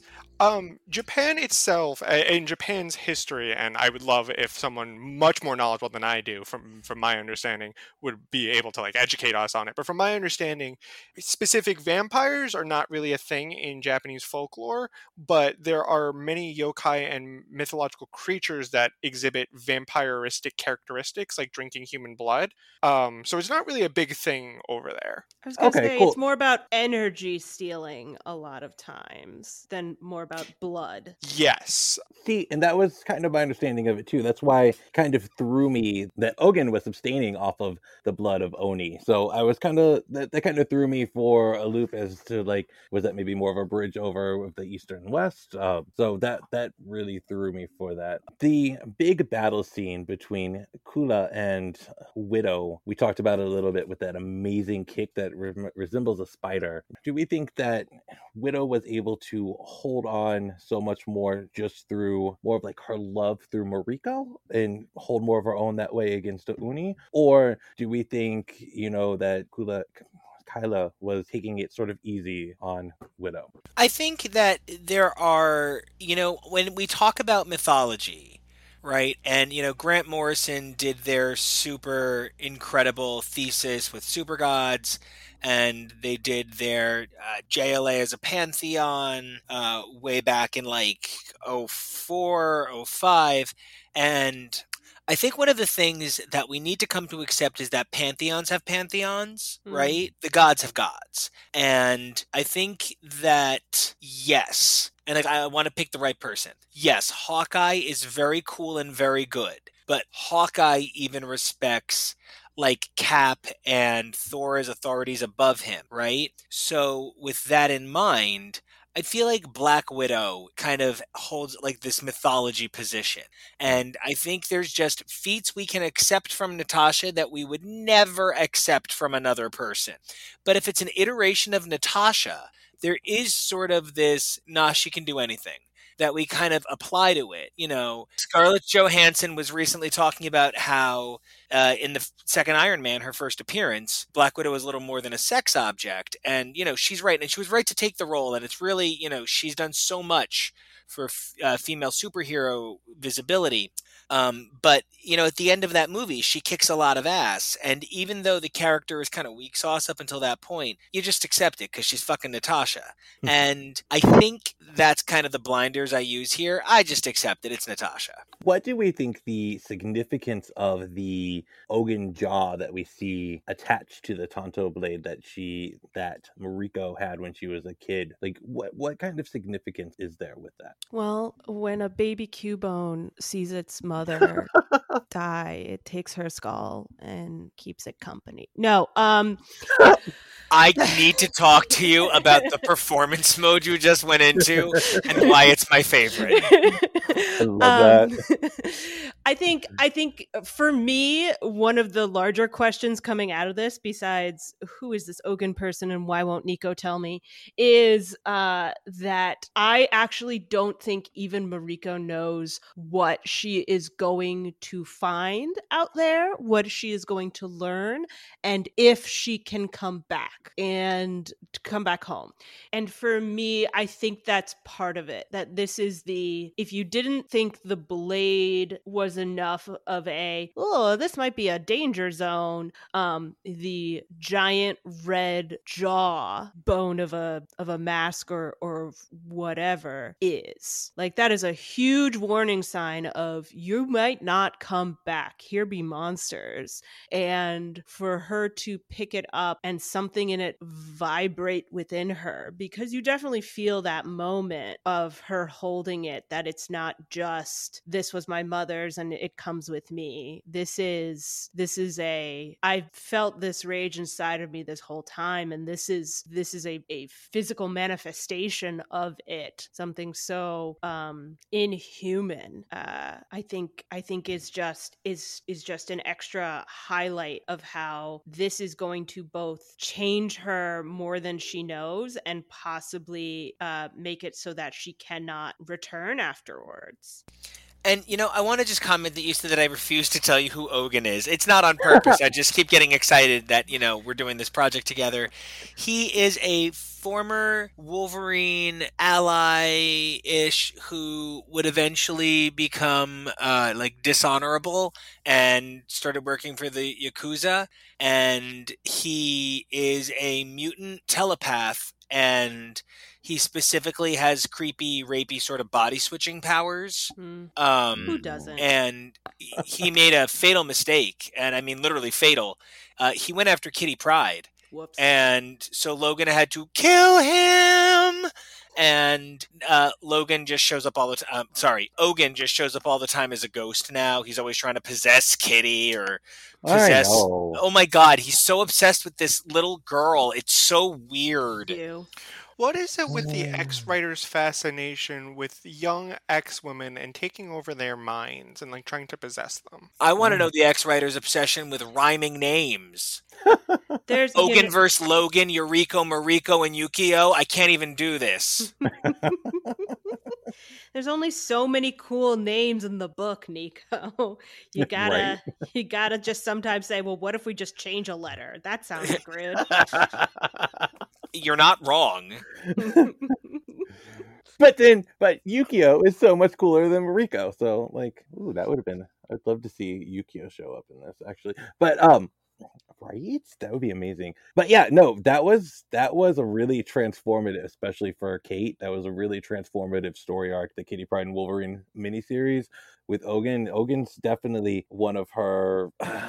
Maybe arc nemesises in the way that he does keep coming. at- He's obsessed with her. Like, why are you so obsessed with her? Come on yeah, it's kind of gross. We get to Ogun's lair, and where the Kurt uh, stand-in comes back and reports that Widow is turned on her like she thought she would, and that you know what are we going to do with her? And then you see the big splash page at the end where you've got mystique stand in sabretooth stand in we've got a ghost spider stand in and a figure in the corner that we are kind of all trying to figure out who it could be. So like i know we've talked a little bit about it in the green room before but like what are you guys' thought on who that fourth mysterious shadow character is Well, now I want it to be Yukio.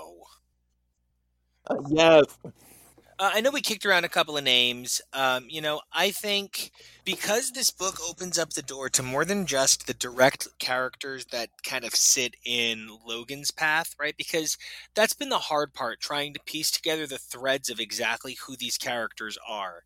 You had Psy, who is a sort of Psylocke hybrid character in the first one. Here we're dealing with the Black Widow. We're dealing with Mariko. It's it's sort of a disparate collection of characters, and so I find myself really unsure, especially with Ghost Spider being there. Right? I'm like, what? What is she? Hot Pepper? Ghost Pepper? Here comes the Hot Stepper. I'm terribly confused.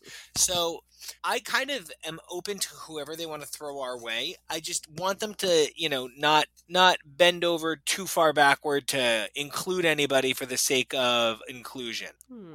And I, don't- I, I, I think I trust the artistic team vision to not do that because it seems like they kind of just get whatever characters that they want to use because this is a retelling of stories and folklore that doesn't have any stakes to it in the sense that it's not going to affect the larger continuity of any uh, titles that are currently running. So if Peach is like, I want to use this obscure character and they're going to be this, I don't really see a reason why Marvel would say no. Yeah. Yeah, yeah. I- I was thrown for a loop when Venom and Hulk were included in the Demon Days X Men. I was like, that's an interesting choice. So, like, it could literally be anyone. And like, you know, I do understand that they have a um you know, there's kind of like a, a kind of like a Wolverine Venom connection, kind of sort of a little bit, maybe not really. But there's definitely a Wolverine Hulk connection, and there's Yeah. a Wolverine Psylocke connection. So you could kind of fake lie to me about both. Hmm. Ooh, wait, wait, wait, wait, wait, wait, wait. I have an idea. I have an idea to throw it out. Ooh. Is it potentially Destiny? Oh. Because looking at the face, and though there's not a lot of detail, it does look mask esque. Um, it doesn't fully explain the armor that looks a little bit Asgardian, but it could be Destiny. Ooh, yes, I love that, especially with uh, Mystique poised to be a part of the next issue. Yes. Hmm. But that brings up like what something you guys said brings up uh, something I really didn't even think of. This Demon Days Mariko is really full of characters that are very Wolverine related, but we don't have a Wolverine stand-in. We've got Mariko, who was obviously one of the loves of his life. We've got Widow, who he's got that really long connection. We've got the Granny, who's a descendant of that universe's Jubilee, uh, and we've got Ogun, who's obviously a mainly a Logan villain. But this is like a Wolverine story told through the eyes of Mariko, almost as the Wolverine stand-in. And you know, I think that has to do with the fact that Logan is kind of overexposed in a way that um maybe people don't think about. Because of Logan's overexposure, he has one of the richest back catalogs of side characters that I can think of. Logan's side character count is enormous, and we've grown to have great affection for all of them, but we don't really want to see more Logan all the time because he's everywhere. So, putting Mariko front and center in a story like this is a really great opportunity to facilitate wanting more of this universe, more of this like character, without having to give us more Logan. I can't think of another alternate universe version of Mariko that had precedence over a matching Logan. I mean, I haven't read Exiles in a hot minute, but I can't think of too many opportunities to get my hands on alternate universe Marikos sans Logan. I will also say that when we were looking at the the opening scene, that uh, there was a moment where I didn't realize that he had cut her hair. I had a moment where I was like, "Is this that two bladed girl who's who's a Wolverine?" Because that's how the scissors Oh, looked like. That's what the scissors looked like in the in the imagery. I did. I did get a little thrown by that. Yes. No. I, I get the. Yeah. Definitely. And you know, Laura is the, my preferred Logan. Don't get me. Well, I mean, my preferred Wolverine. I gotta go. But um, I think one of the things that is really interesting about this story as well is that Mariko has a long-standing love affair with Logan. Mystique had a long-standing love affair with Logan. Um, Sabretooth had a long-standing love affair Love with affair. Logan. uh, Logan and uh, Natasha have a backstory together. Logan and Kurt are very associated characters. Logan and Ogun are very associated characters. And Logan's a fucking wolf in this. Yes. So, or a dog, whatever he is, right? And I think that there's so much to be said about not showing him and the sort of refocusing of the identity of the story is really interesting. I would love to. Oh, and wasn't there a super cool Jubilee, right? Right. Yeah. So uh, I really would love to see this idea keep growing. I'm a little nervous about the next one.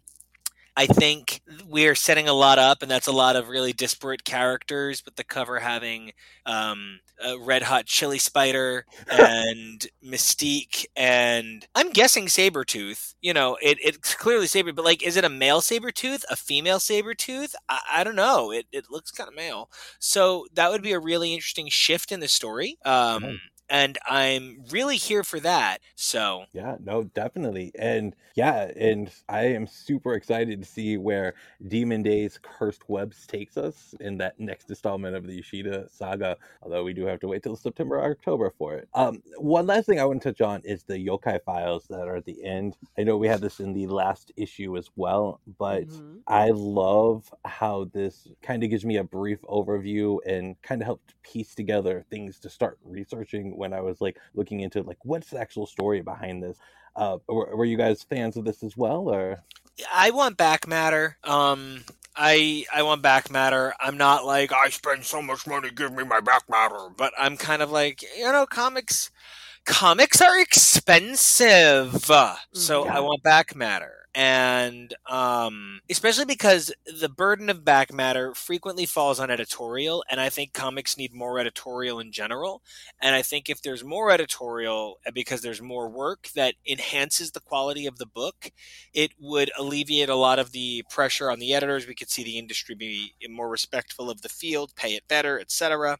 So, you know, I'm I'm pro whatever gets more editors out there, whatever enhances the book's experience, because I think too frequently, um, you know, when a writer spends a lot of time with an original character or an iteration that's unique to their world, they have a very intimate knowledge of that character. They have a very personal relationship with that character.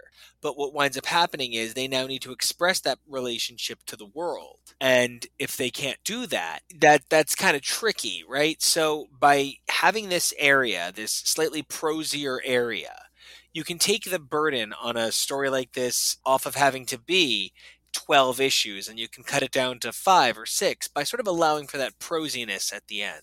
I think it's also a great way to uh, hint more towards what's coming and also what's going on inside of the pages. Like for me, you know, seeing seeing the Banff when uh, Kuya comes in was like, oh, obviously this is Nightcrawler, but they don't really fight like Nightcrawler, and so to have this little extra like blue priest moment here really kind of nailed it down for me. And it's also like it's interesting. This is shit I don't know, and helps me understand more where where they're coming from, why they chose this particular archetype, what might it mean for uh future future story I would like to note. I imagine the um like the wrapping, like the tendrils or the cloth, is similar to how Kurt can use his prehensile tail. Ooh. Smart. Just some food for thought. um, I personally love the yokai files at the end. It's one of my favorite things um, that I hope that continues in each issue that we get of this series. I, it doesn't matter whatever mythology it is. I love looking into it. I love learning more about it. I love different cultures and how their ancestors interpreted the world around them and how they figured how they tried to, you know, make sense of the crazy world. And a lot of times that involves magic. And I really just love learning about the history of peoples. So getting to learn more about a culture that I really love, and I love learning about yokai specifically. Yokai are so interesting because for if I recommend to anybody who has any form of interest, just look up a couple different yokai and you'll probably have like a good time laughing because some of them seem so ridiculous and seem so like whimsical in a fun way and then some of them are like oh my god they're so dangerous so i eh, absolutely enjoy them Yeah, and I love I love how they specified that uh, the text was by Zack Davisson, and I know I mentioned like the role of him in this story, and I kind of skipped over it, so I apologize about that. But um, I think it was good how they changed how they actually credited him for this book, just because I don't think people understood, you know, the level of work that he did with Peach Momoko to make the text, make the dialogue. Um, when they credited him in the first book, it was just as the translator. So, like in my mind, I thought that he was doing more of just like a taking a direct translation of what Peach did and just translating it into English. But when they conceptualized it that way, I can see it's more of them working together to create this whole story. Obviously, Peach had her ideas of where she wanted the art and just like the general layout of everything, but he was able to help create the dialogue and make it a reality. For sure. No, this was just this was just as beautiful and lovely and interesting for me. I think it was still um, you know, it's still that little bit of an intro, it's still that little bit of a setup uh, s- story uh issue for the for the rest of it. So it def but it does a good job at it. It has me excited to see what comes next for sure.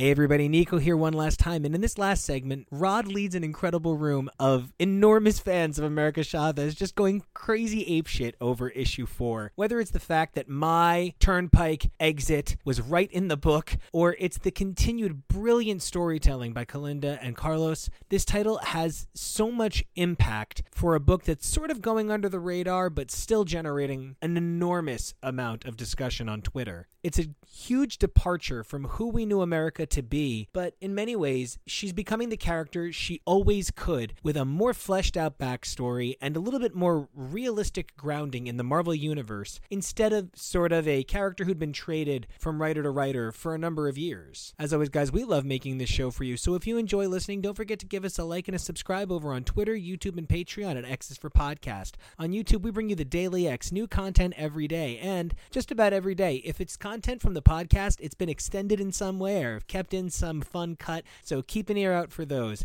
And until next time, guys, keep those mutant lights lit, those Krakoan gateways open, and we'll see ya. Hello, everyone, and welcome to X's for Podcast, the comic podcast where we talk about the marvels, magic, and mutants of comic books. I am Rod. You can find me at Rod, comma the. Hey, I'm Nathan. You can find me online at Twitter and Instagram at Desiree Hey everybody, I'm Nico, and you guys can find me on Twitter and Instagram at Nico Action. That's N I C O A C T I O N. And I'm Jonah, and you can follow me over on Twitter and Instagram at Peak Jonah. That's P E A K. And we hope you survive this experience, just like we hope America's brother survives from Catalina.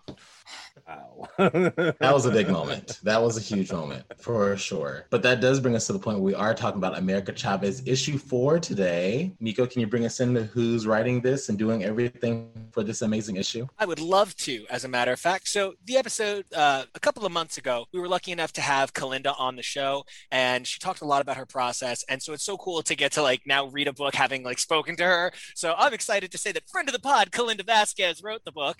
And of course, the amazing art is by Carlos Gomez. He is the artist with Jesus Aburtov on the colors, right? Of course, VC's Travis Lanham is bringing in those letters in a beautiful way. And we had amazing covers by Sara Pichelli, Tamara Bonvillain, and Marc Aspinall. You can tell that I was reading them off of a thing right below me.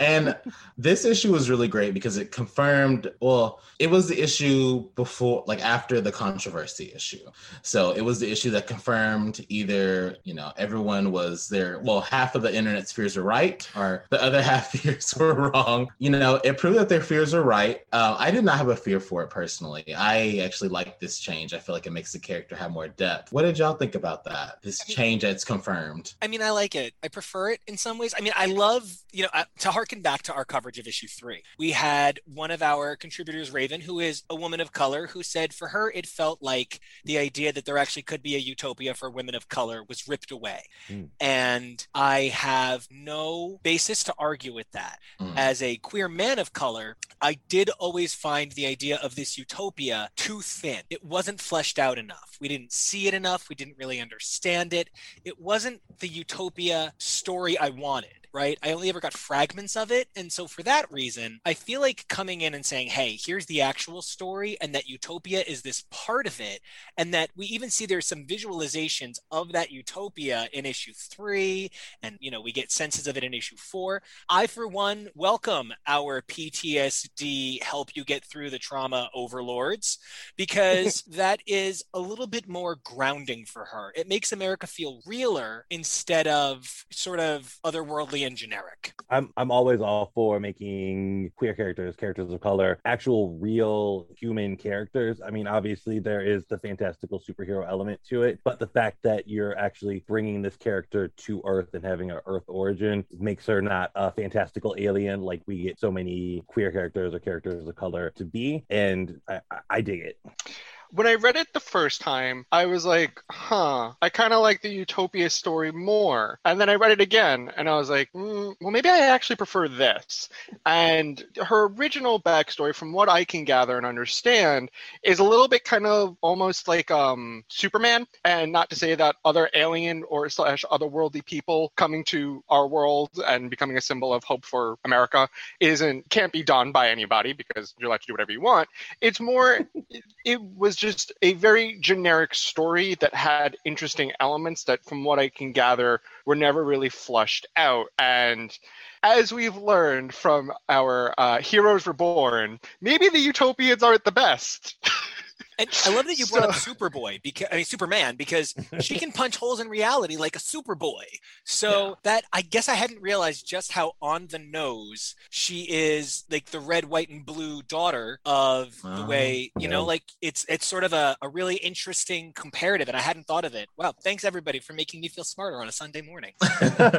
And I- Honestly, I feel like that's what Marvel was trying to do is make her that kind of symbol for like how Superman is, you know, for the American people. But it kind of falls on like America. Superman is the symbol for America because he's an immigrant, you know, correct? Yeah. And technically, so is America, even though I think she was technically born in America. Um, as the title says made in america yeah, she's made in America, so she's not an immigrant, but she, she, told is. us this she- in the title all along. right it was it was catalina all along um but i mean it, i feel like this makes it because she's supposed to be like this big latinx character and before this i feel like she was just kind of appropriating the culture a little bit and that's what people have been saying about this character Mm. because she wasn't technically latinx like yeah she kind of looked latinx but she was from an alternate dimension another world outwardly in space mumbo jumbo stuff so it was like, is she really representing Latin culture? Is she just appropriating it? So I feel like this helps bring it along, especially with her having two like moms that basically gave her power to try to save her life. That even gives it more queer representation, which is always fantastic.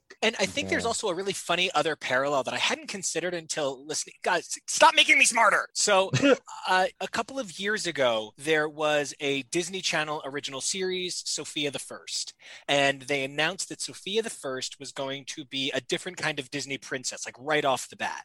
And they announced that her mother was going to be played by the incredible Sara Ramirez. And everybody said, well, then Sofia the First, that name and a Latin mom, she must be Latin. And everybody celebrated Sofia the First being the first Latinx Disney princess. But she was from another world. Like she wasn't from a true Latin country. So eventually they were like, okay, we goofed and you're all really upset about it. And they created Elena of Avalor, who actually is Avalon. meant Avalon, who actually is meant to be a Latina princess and much more developed in terms of her culture. So I think you you really hit something on the head. The appropriation, if she really is not Latinx and she really is Alterna X. You know, it, there really is something that I'm really glad you brought that up because I guess I hadn't thought of it as such false appropriation before. Yeah, it kind of harken to the Betsy Braddock body swap kind of thing. Yeah, like, is it really representation if that person isn't of that culture? Like Betsy was in an Asian body, but she's not Asian, so it's like it's not. And who's gonna? What Asian person's gonna identify with that? I I sometimes know. feel like I'm a British lady trapped in an Asian I body know. too. I'm like, yeah, no. Maybe the people that, maybe the white people that really liked um, Get Out would have identified with that, but no, not anybody that is, you know, of My- good culture. My favorite thing in the world right now is hot takes on Get Out by white critics. I'm like, Uh, I don't think you're even allowed to have an opinion. Like, no, your opinion's the problem, buddy. Even when they're positive takes, I'm like, I'd rather hear it from someone else. Yep. But that's just my thing. Uh, and like, wow, guys, yeah, you know, for the for one of the Latin guys on this panel, I guess I I really should have thought a little bit deeper about the Latin contextualization. I just I'm so excited when there is someone like me, right? I just get the blinders, and I'm just like, oh, she's so Latina, I love her. And something happened in this issue that changed everything for me for the rest of my life. And when I'm saying I see someone like me, I'm not kidding. On page five of the digital, that's literally my turnpike exit. I was gonna ask, is that Oh, wow. really I'm one not of the kidding. places in the world? That's literally two miles from my house. That is literally two miles from my house. That is my turnpike exit. That is my Garden State Parkway entrance. That is what I use to pick Jonah up from the train. Like, that is my Garden State Parkway exit. So I'm like, like this made me feel so seen that like, I just don't care. That's my house. Kalinda put me in the book, you guys. So I just don't care. but but is it really one of the worst places in the world? like she's like she says when she sends her there. Um, Um, is it is it five o'clock on a Friday in the summer? Then yes. Okay. Then see, it is. traffic. Oh traffic Oh is the God. worst. It's the worst hill. That is Yeah. my hill. Traffic, waiting in there for hours. I can't But do see, it. that's what I that's what I love about like comic books like this or any books, because you felt seen. So like seen. this was for you, you know. And before that, you wouldn't have had this connection with that, but now you do because this is from where you're living, and also you're Latinx. So you're just like, this is, you know, I mean, you're not a female, but still, all the other boxes are checked, and that's amazing. that's what we could do with comic books. And that's what we need more of.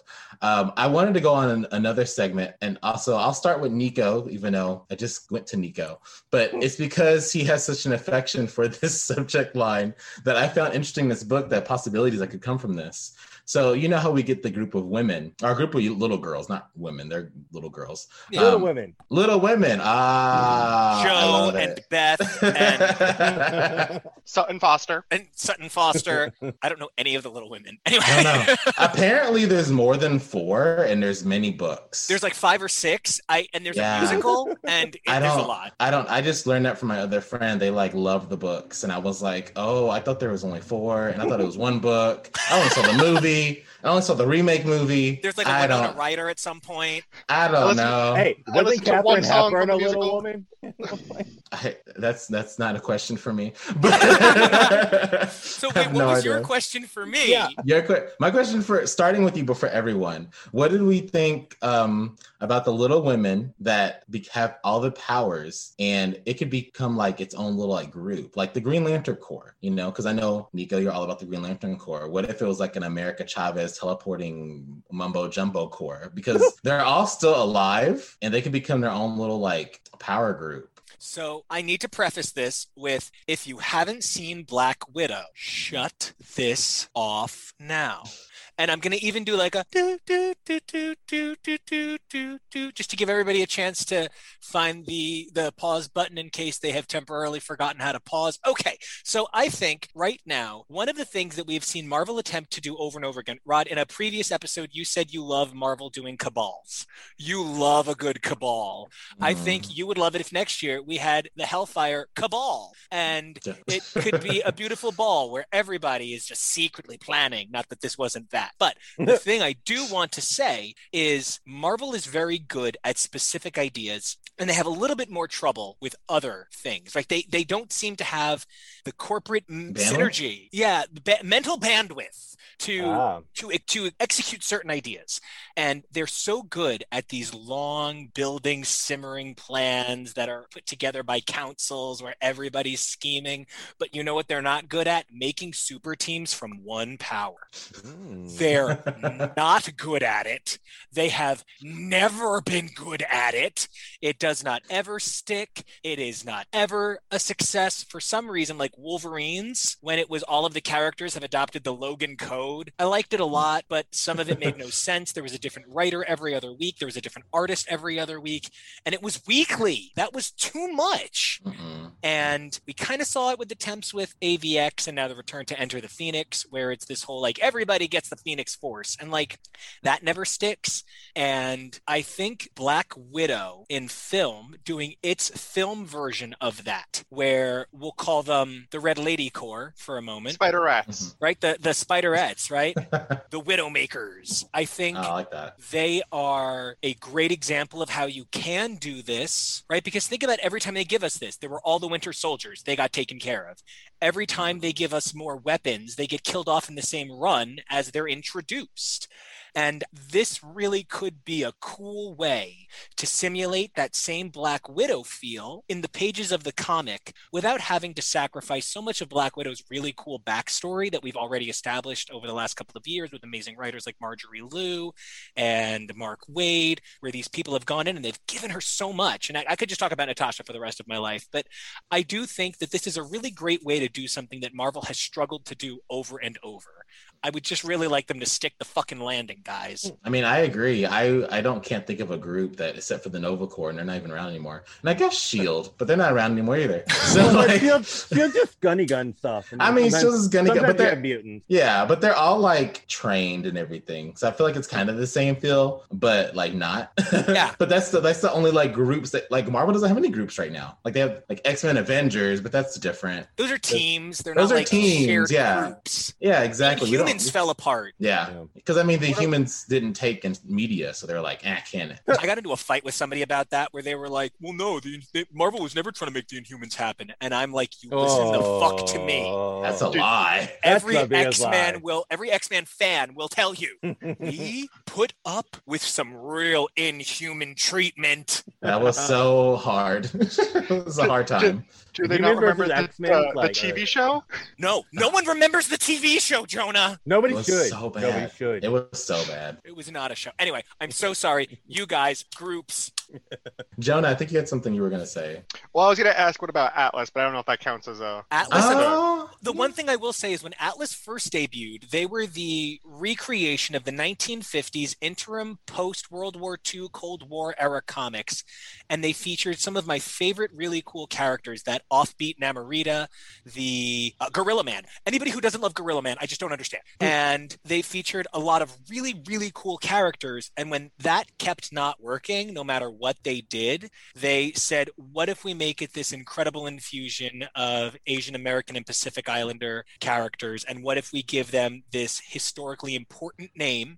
And I feel like that already kind of fell apart. And half of those characters just went back to the champions where they came from. I mean, you're not lying. Um, so my thoughts on teams are very fast. It's interesting, especially if they have the exact same power, because they look to DC's Green Lantern slash other colored lantern corps, and even though they all have the exact same power through the power through the ring, um, it is still they are still very distinct individual characters. Everybody is unique in that sense. And their powers it- are very different. I don't want to be that guy, but their powers are very, very, very. Well, um, hold on, I'm going to play your favorite game show. Um, actually, um, their powers are very different, and uh, they can't stop hating on blue and orange lanterns. And I just need to be clear that they can't stop hating on blue and orange lanterns for whatever reason. Thank you. You're welcome. So, what I was going to add to that is that even though it's the exact same power, different people will use it differently. Yeah. It is used in different creative ways. Somebody will use it. it. That's the beauty of having characters use the same power is that how do you make an individual use it different? One has love, one has fearlessness, one has a really awkward shade of yellow. Yeah, but you're talking about the different corps, but like the whole Green Lantern corps, right? They Oh, all use oh, you mean different. just the greens? I'm so I gotta go. Yeah, so like everybody would have something different that they would project, you know, and that's just Yeah. how I think what of their personality would want them to use whatever that fight may be. So having this that I'm going to for right now dub the America Corps of these all these young girls who have the exact same power set as America Chavez is interesting if it is able to go somewhere. Not to continue to talk about like Black Widow, but like a lot of the Spiderettes, um, they're not developed because they're not supposed to be, especially because the movie doesn't revolve around them. It's supposed to be about Natasha and Yelena. But if they ever did want to make a Spider at sh- uh, movie or show or whatever media, you have to make them distinct because they all have the exact same training, even though one might be a little better than another. There's nothing unique about one spider to the next eh, because they're all meant to be like that. They're all brainwashed that way. So if they do want to go somewhere with it, where now that these girls are up and awake, what do we do with them? Uh, I would really prefer them all be, you know, differentiated in some way because they all have very, eh, they're carbon copies of one another, which is supposed to be. It's fine, but give them something that will help them, you know, separate one from the other. But also, after seeing that there's now blonde white ones, I have another theory that Wilhelmina from Homines Brandy might be from the America Project. Well, you know, I, I would like to point out that they're all probably different kinds of Latinx, and some people of Latinx descent, some of us who are predominantly Latinx, just happen to look, you know, kind of um, milky sad. And the other side of it is let's not forget about the large number of South American Latinx people who have German ancestry, you know, Yep. After the war. Yeah. Yep. but but you can do you can make you could make an exciting team like you can make like a Logan corps I mean the Wolverine corps or like a Spider corps and it would be really no Spider corps What about a Wolverine corps? Snick, snick. What are we doing? no but like you have like a you have like like if you did like Logan Laura the kid Gabby Creed James Jimmy like You you, can could have put them all Maverick sub in. yeah you could put them Oh. all on a team and they would really like their personality differences would really shine and be showcased through it I do have a request. If you bring the Wolverine court, you have to bring the um. Speaking of blonde women, uh, you have to bring the blonde woman that's magic Oh. plus Wolverine. I forget his forget. Marvel team up daughter what's her name? Yeah, I Yeah. forgot. Who did he have that child with? Who was that? Her mom? I forget. But Oh, I me liked her. Bring in Wild Thing too, with like I cannot keep talking about how much I love MC2 and Wild Thing. And okay, but that's actually a thing that like about America Chavez that I do kind of love, right? Um, I'm also Greek. I'm Latinx, but I'm also Greek, and that's a big part of my childhood connection to Elektra. You know, Mhm. growing up, we had, you know, and, and, like Jonah will tell you, like one of my favorite things is around the holidays, my mom will make an enormous amount of baklava, and there will just be delicious baklava everywhere, and it's it's like part of who I was as a kid, and Elektra being, you know, electric nachos, and I can make that joke because I'm Greek. But um, no, her being Elektra Natchios, I'm really connected with that. And she looked like so many of my family members. And I felt a safety in her. So when I found out that she and Wolverine, who I idolized as a kid, you know, I, I grew up really sick and I was constantly in and out of the hospital, and Wolverine just couldn't die and nothing could break him. So, like, you know, these are two characters that I really identified with. And they had an alternate universe daughter because at the time that made some sense, right? At the time, Logan and Elektra were teaming up in the pages of Wolverine from issue like 88 to issue like 107. And I feel like Wild Thing is the kind of character that brings me joy. She's Logan with Elektra's psychic magic, so she has psychic claws. But I don't think she really makes cultural sense. And I feel like that's what this book sought to do. It sought to create cultural sense out of some silliness. Like, because if you're asking me how I feel about Wild Thing, do I sit here and go, wow, she's a great representation of French Canadians and Greek people. I don't think so. But Oh. for so many of us, for so many, okay, I'm going to get real for a second. For so many white looking Latinos, we're told we're white, right? And I don't necessarily mean by the Latin community because for the last 10 years, the Latino community has said, if you're Latin at all, you're Latin enough. And that has been a really beautiful building point. And that's because we want room for white Latinos and black Latinos and that delicious shade of caramel in between. And we want room for every sort of mixed race that there that there can be a fusion with Latin, right? And but not everybody outside of the community gets that. Some people who are within the community, I'm sorry, without the community, believe that members of the Latin community are only really Latin if they're browner or if they speak Spanish. And, you know, I'm not that brown. And that's just what it is. So I often feel like I'm not really a part of the Latin community. I often feel like I am different and ostracized, and seeing America come into being a real Latin woman was just so fulfilling for me because it took this idea of this woman who eh, she's vaguely Latina. Yay! And it made her concrete in a way that, you know, and like I'm trying not to hear Kalinda in my head, but like it really did make someone who felt so far away from me feel real. And I very rarely know what it's like to be between two communities. I am a very extreme person in all my directions. So it really was, it was just magical. I don't know. It was just really special. I, I felt this was like a really, this was a turning point for America as a character. And I'm just very excited. I'm sorry. I don't mean to keep talking about stuff like that. I'm just so excited.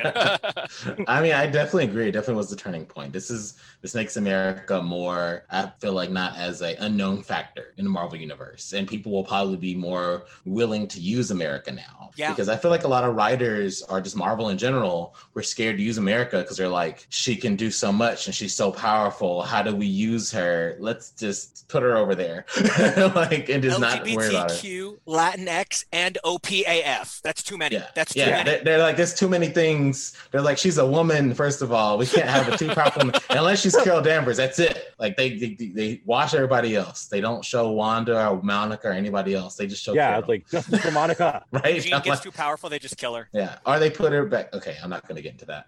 But I was like, I was I was about to go into somewhere else. But no, Wait, you uh, weren't gonna you weren't gonna like lightning bolt Marina in the ocean to like take away Captain Marvel's powers, right? But anyway, Monica. Oh God! no, we just put a green dress on her and make her do some dishes. Um, so uh, うん。Hey, hey. I Don't, that dress is sexy, okay? I just wanted to make a joke. I have no qualms technically with it. I just the joke was there, and I was like, "That's funny." It's also touchy. So Wait, why you got to do that to Lorna though? Talk about her green dress like that. I really, I actually really like that. one. I like the design a lot. That is really cute. Um, Also, wait, real quick, Lorna and Coffee and this book. Actually, I reread the four issues because I wanted to be like really sharp for this. The first issue starts with America talking about coffee drinkers. oh yeah. So I was like, it's just a really good time to be a strong lady in comics, have full hair, and be into coffee. Yeah, I mean, all the writers are always drinking coffee, so they're just writing characters to relate, relate to over and They're over just again. identifying with themselves. They're like, I need my Right. coffee. Thank goodness all the characters aren't on cocaine. Uh, I mean, mhm. I think some of them have been. but I did realize um, after I mentioned, like, oh, maybe they could be like a core group or whatever, that a lot of these, or all the little girls are still little girls. Like, they didn't age. They've been in cryogenesis or whatever, apparently. So, what were you going to say, Nathan? I was gonna say, but how cute are those little girls kicking that old man? That was really cute. like I was like, I was like, oh my god, they're so cute, but they're such kick asses too. Yeah, It's like the Star Brand Like baby. I was gonna say like the Powerpuff Girls. Oh yeah, oh, they can start their own Powerpuff Girl group, which is a good way to actually kind of do it. Honestly, that brings me to another point, Jonah, that I just thought of right now, um, and I was kind of thinking of earlier. Like, so you know how America Chavez and her sister have like the same powers. What if the other ones have like a little bit different powers because of the you know they they have different genes and everything? Like the Powerpuff Girls, they all have like the base same powers. They all are a little bit different because well, I guess they're all kind of like the same bloodline. But whatever. It's still like my I still like my theory and my idea. The good So theory. yeah. but I don't like my my other theory is I don't know if they'll become a group because they're so young and we already have a young group anyway with the champions. So maybe they'll just have America and the older sister just take them to another utopia like land or somewhere in America or the or the world of Earth and make them like a sanctuary to take care of them because they're young. So What about a Wonder Woman parallel? What if they form their own Latina Themyscira? oh I want that. I mean, I, want would. that. I just really would like one to not be named the Mascara, and Yeah. Mm. you know that would maybe be uh, like a better move. Like As opposed to 2020, which is the mask era. that was clever. That was really quick thinking. I love it. uh, I mean, I I want that now. I don't even want the like the. It'd be like uh, the Lantern Corps group mixed with Wonder. The, all the best parts of DC kind of put together in Marvel, and isn't that what Marvel does? Um, so, you know, we have little bits of it with like the world and Hickman Mhm. bringing back the world. And I just, I have to say a thing that's been really on my mind for the last like two weeks. So many people dropped X Men after HoXPoX because HoXPoX was one guy's vision and then it had to be six people's vision. Mhm. And if you were only in it for the one guy's vision, now that there's six people, you're going to lose people. And when I was reading this this morning, I was realizing that her whole character career, America has been six or seven people's vision, and now one person is being given the opportunity to make it legitimate. And I feel like, you know, you're saying all of these incredible, fantastical possibilities. You're saying, what if they form a core? What if they form a unique utopian island? What if they have different powers? What if the cryo sleep that they were in and different genetics affects them? And people are just like, oh, they've taken some of the magic out. And I'm like, no, actually, they've infused new, different magic. Why is it bad that a single Latin woman is reshaping this Latin woman character's destiny instead of a bunch of white men? It's not bad at all. It's not bad at all. I feel like people are just um some fans just want to live in a positive reality and they're like that's America is their like positive reality where it's like oh well she was in this great utopia Okay. and nothing bad ever happened. And now they're like well she was taken advantage of by this rich white man and blah blah. Now that's her backstory. It's like yeah but like also her backstory is that her two lesbian latinx moms gave her powers to try to save her life like Something- it, like it wasn't the white man that did like he wasn't scientist. He was the money. He was the Yeah. money. he was the money. That's it. He didn't actually do anything except be rich. And I, I want to add that it, it feels very reductive to just reduce this story to being taken advantage of a white man because I feel like it's a lot more complex in mm. what it's actually trying to say. And for America previously, there really isn't anything unique about coming from a different world and seeing her two moms and wanting to be just like them. That that's that's America's want at her core, right? She knows Mhm. her moms are heroes. Doesn't and you know that's changed into what kind of heroes we see them to be, whether we thought they were from Utopia and these two very super powerful women, as opposed to these scientist women saving these young girls. It's two different kinds of heroes. Same same sides, uh, two different sides of the same coin. But that want, I never. It doesn't feel like a unique want for America. There are plenty of kids who have superhero parents that want to be a hero like their parent. Where's the Where's the unique factor in America's story that makes her different? That makes her specifically special, comparative to the other kid heroes running around in the exact same universe. And this story, to me, adds so much more on that take of we get to see specifically the heroes that her mom were, and now that she remembers and what they did, she has an actual there, there's there can be an actual drive to that want for her character arcs. So, like, kind of like what you were saying made me think. So, like, it is, it's a really compelling story to have your moms do all of this and go through all of this to have you, uh, you know, better yourself and, and become superpowered. And it's a really depressing story if you think about it. That the like a utopian parallel would be this magical, wonderful place that I know people were like, oh I wanted to exist," but in the original version of events anyway, it fell and it got destroyed anyway. So, Yeah. I think it's it, it's better and more compelling this way because I mean it- the, the para, like Utopia had to fall anyway, so like let's just never have made it really what they thought it was in the first place. I, I also want to add that the idea of utopia, this idea of this world where there isn't anything wrong, I personally don't know if it makes for the best storytelling because a lot of the best storytelling you need conflict. What exactly would the conflict be from utopia? Everything is perfect there, everything is wonderful. that's not really compare uh, you know compelling not to say that everything has to be tragic milking of backstory and trauma and pain but there isn't in my way at least of thinking and seeing where can you make it super interesting and compelling coming from this perfect world where where what, what, I am Confucian. It's why we call it's why we call um, Krakoa an island nation, not a utopia, Yeah. because it's not perfect. I- If you you can't you can't write about a utopia. Nobody wants to read about that. Everything's too perfect. When you write about a utopia, it's always if you're going to write about a utopia, all the stories are always like, "Oh my god, the utopia is not as perfect as you think it is." Yeah. blah blah blah kind of thing. It's Stepford Wives with optic blasts. Yeah. Yeah, yeah, that's what it would be. Like, and that's why I was really happy actually when I I was kind of like Jonah when I first read the third issue. I was like, I don't know, I don't, I don't know. But then I reread it and I was like, oh well, that duh, that makes sense. It fits everything into place. It makes America like actually like a real person now and identifiable and even better. And I'm like, I'm sure they're hopefully that they're gonna adapt this into the MCU movie and then make her like even more Latinx, like how she is now. So that's even more wonderful. Like we get real Latinx representation on the big screen. That's major in the superhero film. Speaking of Latinx representation, oh my God, it's unbelievable to me that there's a Latinx art team because all of the people of Latinx origin didn't just look like the generic, that's the Latin face. They all had unique features. I could tell these characters apart.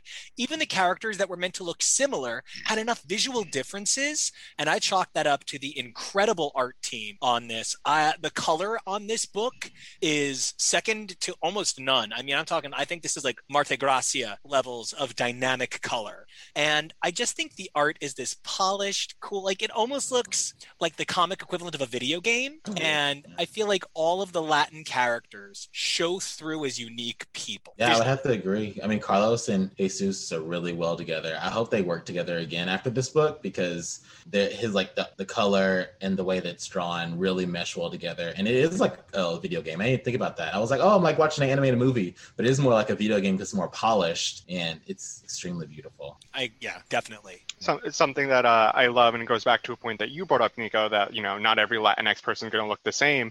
If you look at this Young America corps, all all of the girls have a different hairstyle. Yeah. and something I really love about the you know the little brown girls that are amazing is that you have some with wavy hair and you have some with much more curly hair, and you have a couple in the back that have straighter hair. And I love that it's you know it just in that even though they might look very similar, there's a very unique differences between them enough that you can be like, okay, yeah, because not everybody has the exact same kind of hair, and that's nice that there's you know showing that. And what's funny, like when I had hair, it was pretty similar to Jonah's in terms of like the thick, coarse texture of it, and just that there would be so much.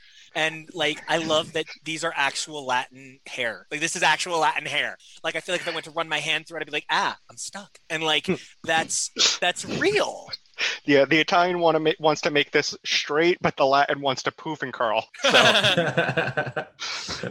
I love that. I love that. Towards the end of the issue, uh, Catalina, is that how you say it? I believe so. Catalina? Yeah, Catalina. Catalina. Oh, I didn't even realize that she named it after herself, basically, the writer. Ah, Uh, she just spelled it different. But um, how, she kidnaps Alberto because she's like getting leverage over America to try to get this cure. Now, obviously, America Chavez is not a scientist, so she's not going to be able to make the cure. Who do y'all think? Well, who do y'all theorize that she's going to go to to help make this cure? Like, there's many scientists on Earth or even off of Earth, but probably on Earth since she can't leave Earth right now. I Who do y'all hope she does not go to Reed Richards or Tony Stark or, or Hank McCoy because you know he probably like brainwashed her when doing it. I think she has to go to somebody young because of all of the Kamala laws and stuff. I think she should go to uh, Amadeus Cho. They That's sort what of I was Nadia, going to say. Nadia. Nadia, Nadia, Nadia, another great one. I think there's so many young scientists that deserve the credit. And I love that you said she named her after herself, kind of sort of, because a catalyst is an element that ignites change. And Kalinda plus catalyst is kind of Catalina.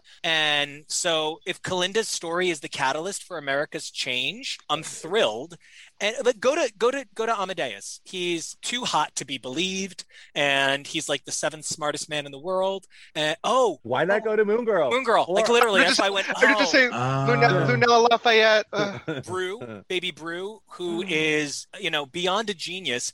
And he's so familiar with non native to Earth species and technology, especially with his time serving alongside the Avengers for the last couple of months and Mhm. serving in Wakanda. Brew really would have a depth of knowledge to pull from. And I'm an asshole, and I always think there's room to go see the scientist supreme, Monica Rappaccini. Ooh, ooh, ooh. What about Ironheart? Ooh, there's another. Uh, well, does she work on like genetic think- sequencing, or Well, does she I she's don't- tech? like she's tech more, so She's, yeah. yeah, she's like she's like Jonah. She's tech. yeah, that's more probably There's that's more difference. engineering. that's engineering more than science. You're Yeah. right.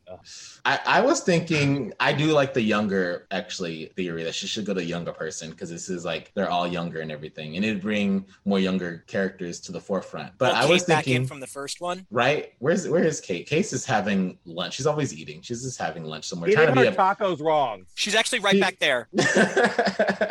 a. That's oh literally yeah. Oh yeah. She is nice. Annie Wu did that for me. It's amazing. That is Aw. cute. I can't really see it. It's like a bright area with like hair. That's pretty much it. That's Kate Bishop. that's That's just Kate Kate Bishop. Bishop. That's a bright Kate area Bishop. with hair. There, there you go.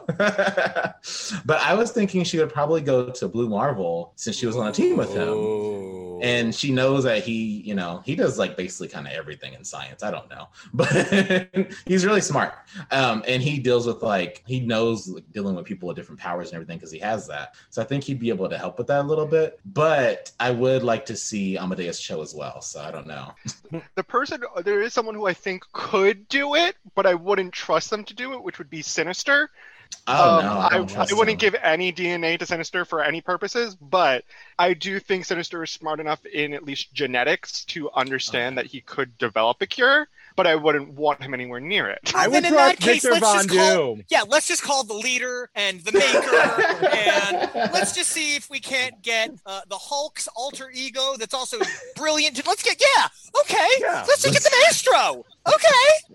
I said in the record that I didn't want him to do it, but he could. There is a very big difference. He's like a scientist and I'm an engineer. Scientists think, I do. But I would rather trust. I think I would trust Mister Sinister more than I would trust Beast at this point. So Mm, Like- mm, I don't know. I would. I, I don't. I don't like.